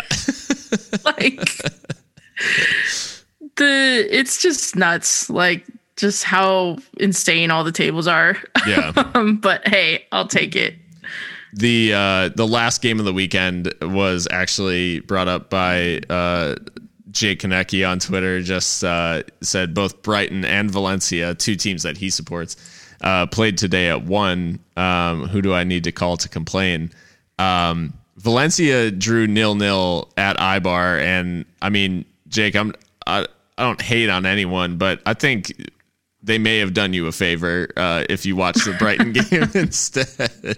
Even though I think did uh, now that I'm thinking about it, Brighton may Brighton have, lost, They got yeah, they? they got uh, they got beat by South, Southerners. Southampton. and i think james ward prowse did something again Unbelievable. Like He's automatic. It's crazy. yeah and ings is back danny ings is Yeah, back Danny Ings and back amongst the goals with a with a penalty as well. Um, yeah so sorry jake Yeah, sorry. It's I mean, it's been uh it's been a rough one um for for more than just you as my co-host can can real talk live up. um but I mean La Liga as we leave it behind Atleti it just looks like it's it's theirs to lose now.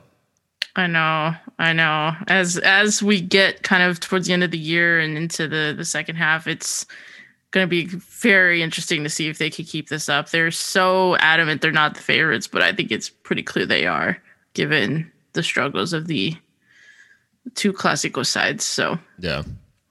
Well, as we kind of broaden our scope out to Europe, coming up tomorrow and uh, and Wednesday, we've got the final match day of the Champions League group stage, and then likewise in the Europa League, uh, we've got the you know the the closing of the of the group stages um, on Thursday. So first things first, as we we spoke about Jake, uh, and and he brought up he just said, "Can y'all show this goal some love? My favorite goal of European competition this year."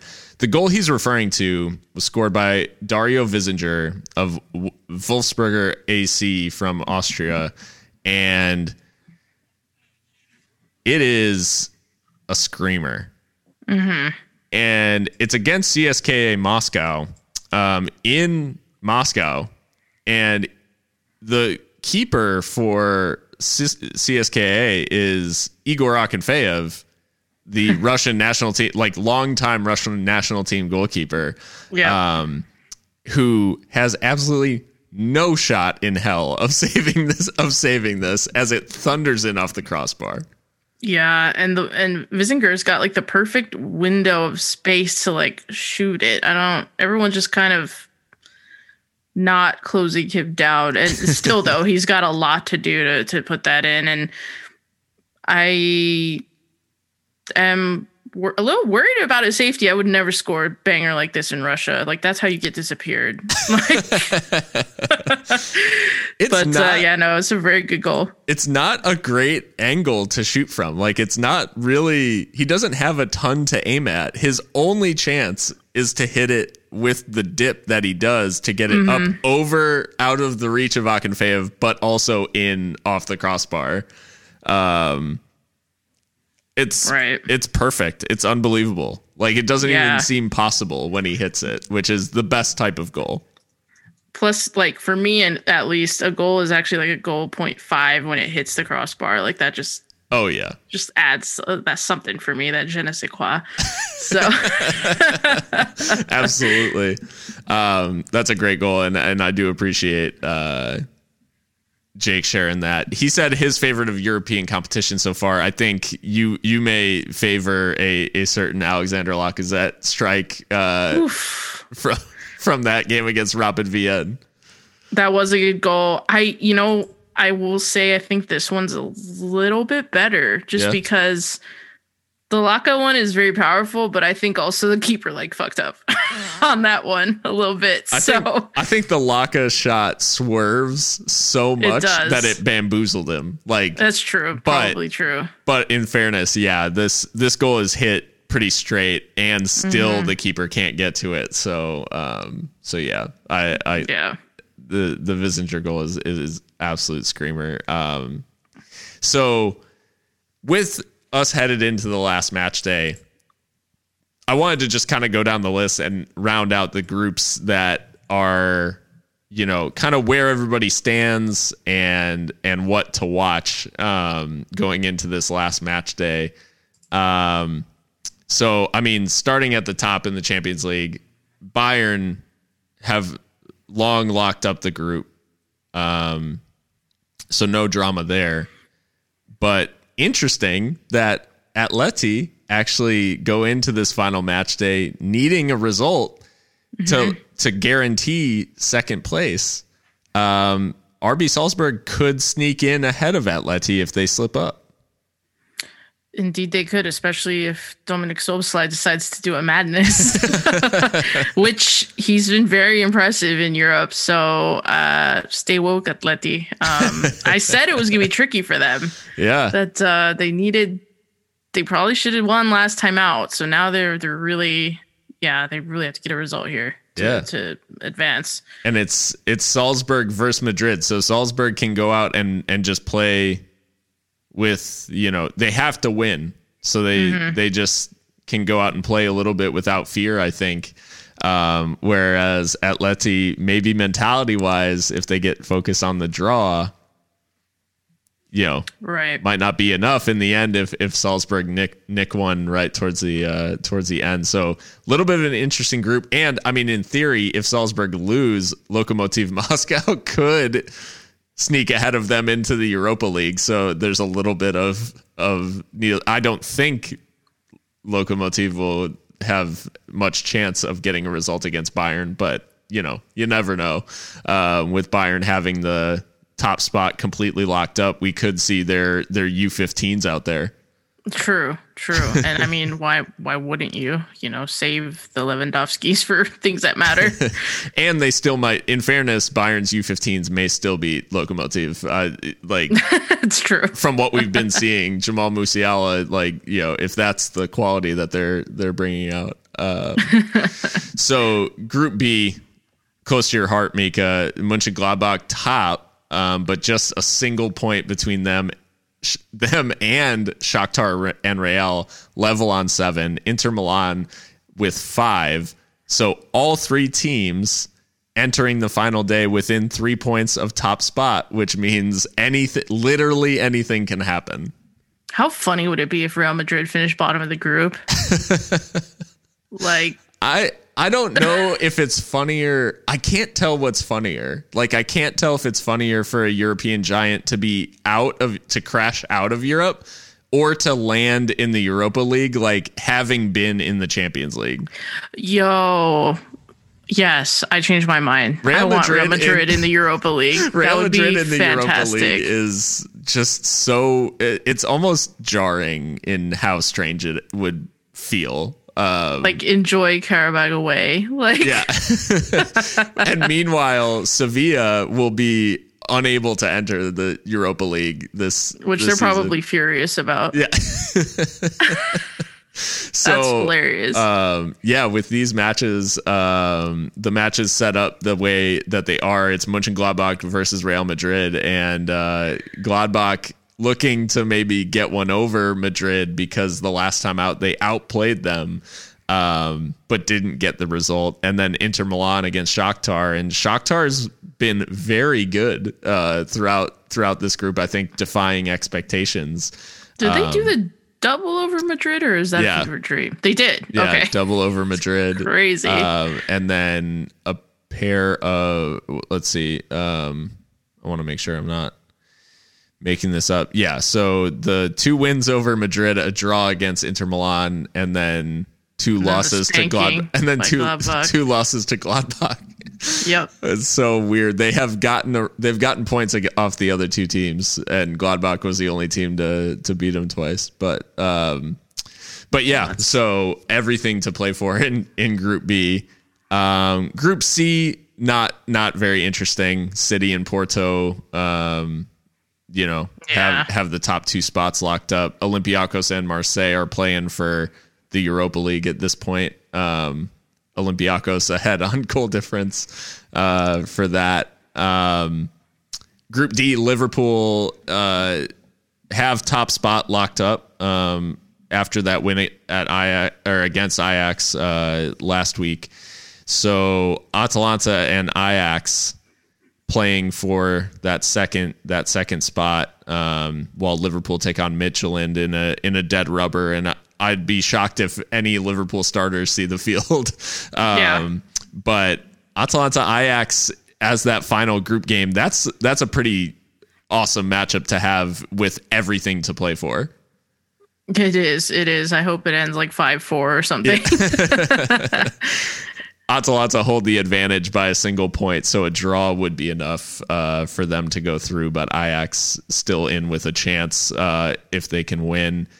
Um, Group E, another one with not a ton going on. Chelsea and Sevilla uh, have the top two spots locked up. Krasnodar uh, actually holds enough of an advantage over Re- Rennes that they probably are going to the Europa League. So not much going on um, in Group E. Uh, group F, uh, little little weird in that Dortmund, uh, Lazio, and Club Brugge are all within three points of each other. So there could be some shuffling that goes on in in this one, and Dortmund not in the best form at the moment.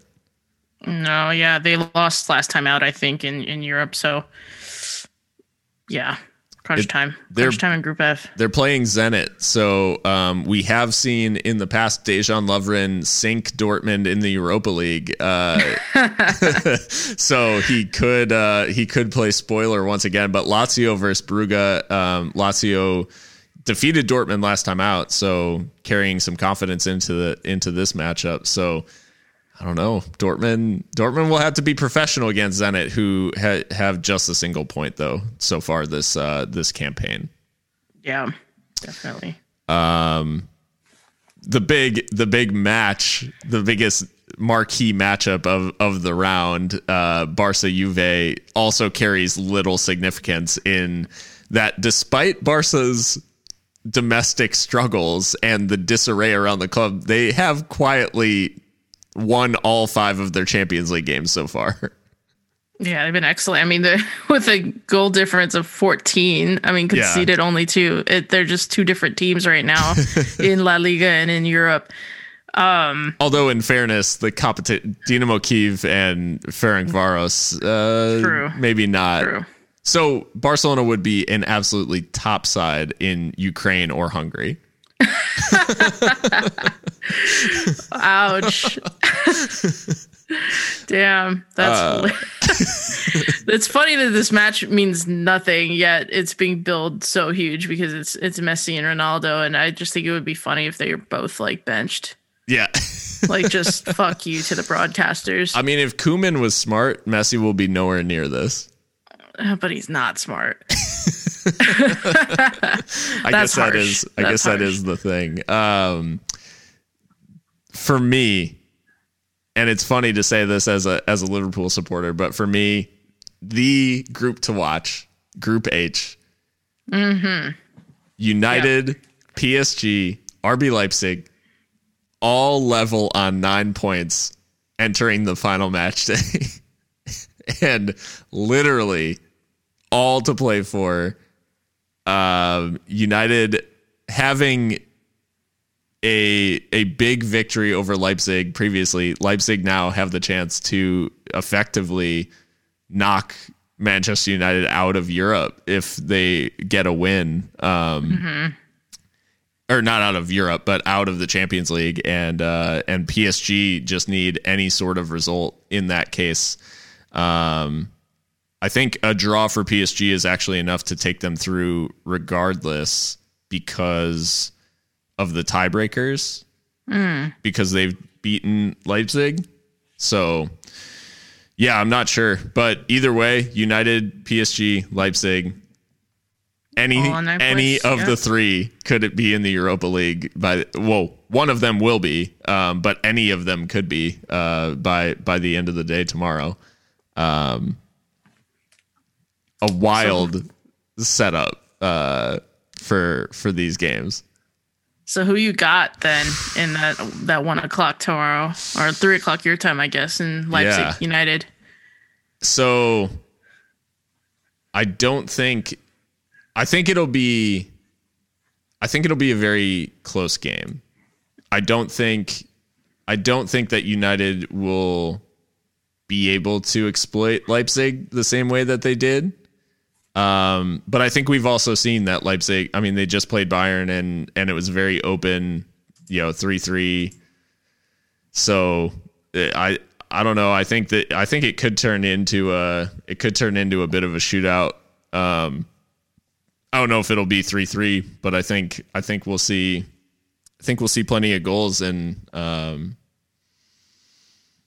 but I don't know if uh, I'm not sure. I uh, I could go out on you know what? I'll go out on a limb just just for just for Fernie's amusement, and I'm going to say Leipzig win, and uh, them and PSG go through, and United are are into the Europa League. But it's only because of all the all the mess he talks on on Twitter he, he about the Europa League. We'll feast. So yeah.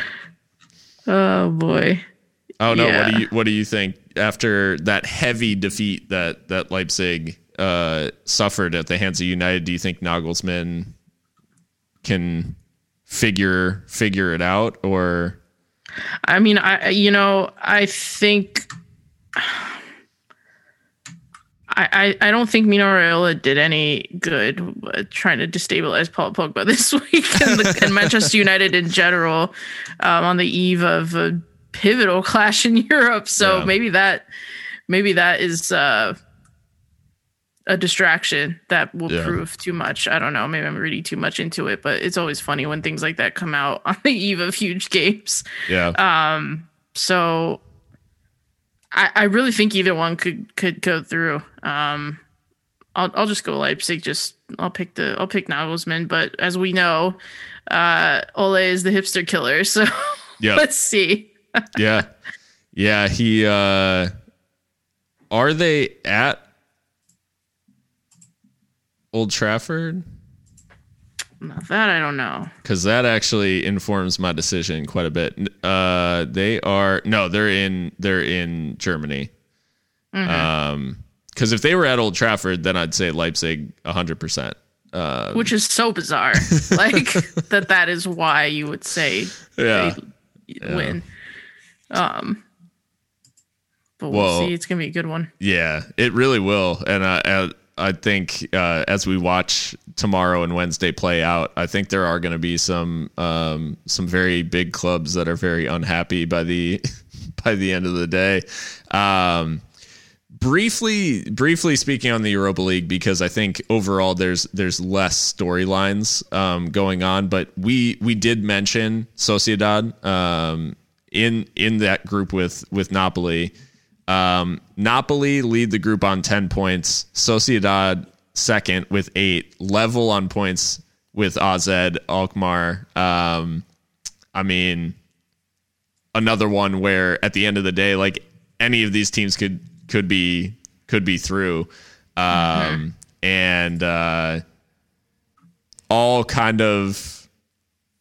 I think Napoli obviously come into this one in the best in the best form um, domestically, uh, but Sociedad and Alkmaar, and it's always interesting to see how the Eredivisie clubs uh, like stack up, mm. and it's good to see AZ like like hang with these teams at least up to this point.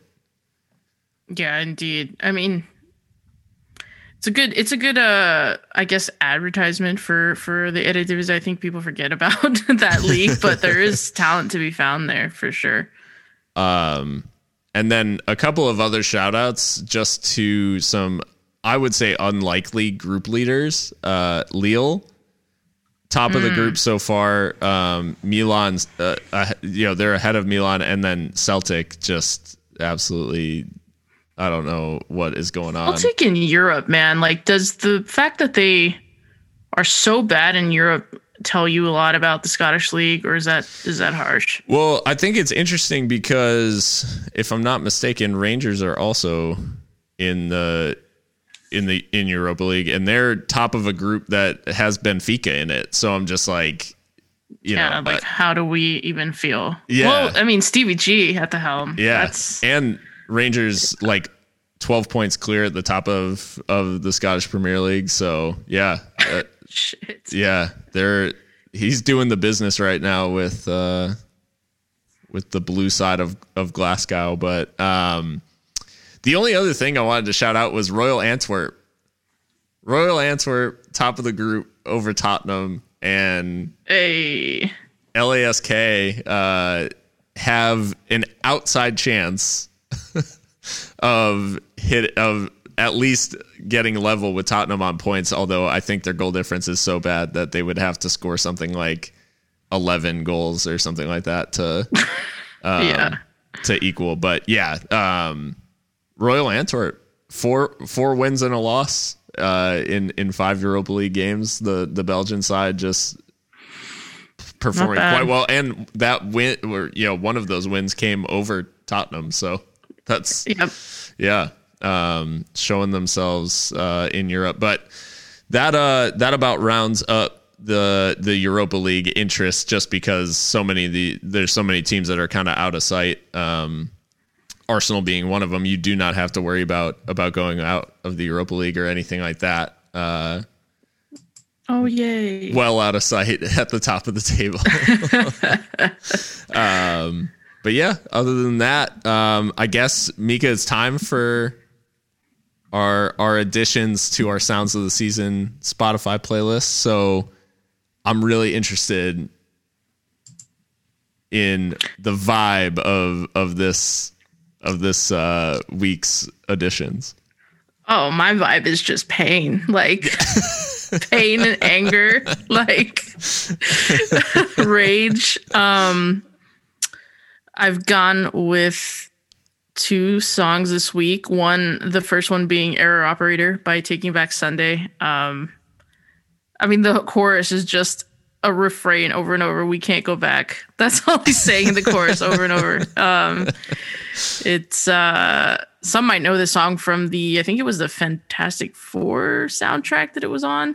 Um, they wrote nice. the song especially for the movie, um, but it's actually a really good song. I, I, I did not realize that. Yeah, I've been listening to the song for a long time, and I had no idea. yeah, hopefully I'm not just making that up, but yeah, I believe it was written for the movie. Um, but uh, just a good song, uh, good band.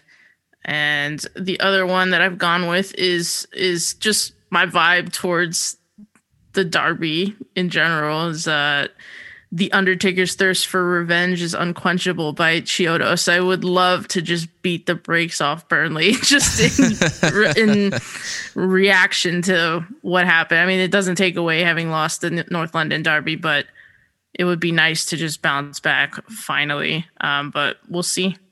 Catharsis. What about you? Is what you? That's what you're exactly. looking for. yeah. Exactly. Um, yeah, this week uh, I was inspired by the by the derbies, I guess, uh, in in theme. Um, so the first uh, is a song by a band called Bless the Fall, which that um, Bless the Fall kind of is the vibe of a few teams that maybe aren't at the heights uh, that they that they aspire to be at, but. Um, their their song uh, "Keep Me Close," which is a it, it, it's pretty new. I think it's off an album that came out in like maybe 2017 or 2016, mm. um, called "Hard to Feel Hard Feelings." Um, but yeah, so "Keep Me Close." Uh, it's just uh, it's a banger. Um, and uh, and then to go with the derby theme, uh, "Neighbors" uh, by a band called The Plot in You. Um, so yeah, just about the uh, proximity of of uh, some of these things. But yeah, the the the plot use definitely a little bit on the heavier side. Bless the Fall has some you know melodic elements uh, to them, but yeah, uh, just a couple of kind of on the nose references to Derby opponents, I guess.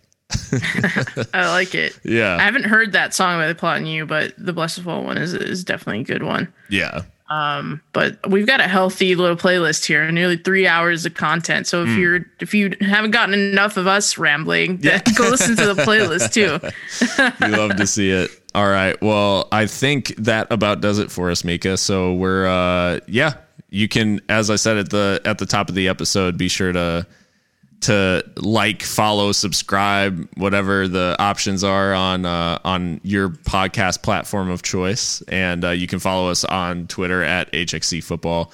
Um, you can also, uh, yeah, just you know, we we really enjoy like getting the questions and really engaging with you guys on there. It's it's always fun um, just to talk about everything going on around Europe. And there is plenty as is as is showcased here. So um, hopefully you guys enjoyed, and uh, we'll see you uh, see you next time. Peace.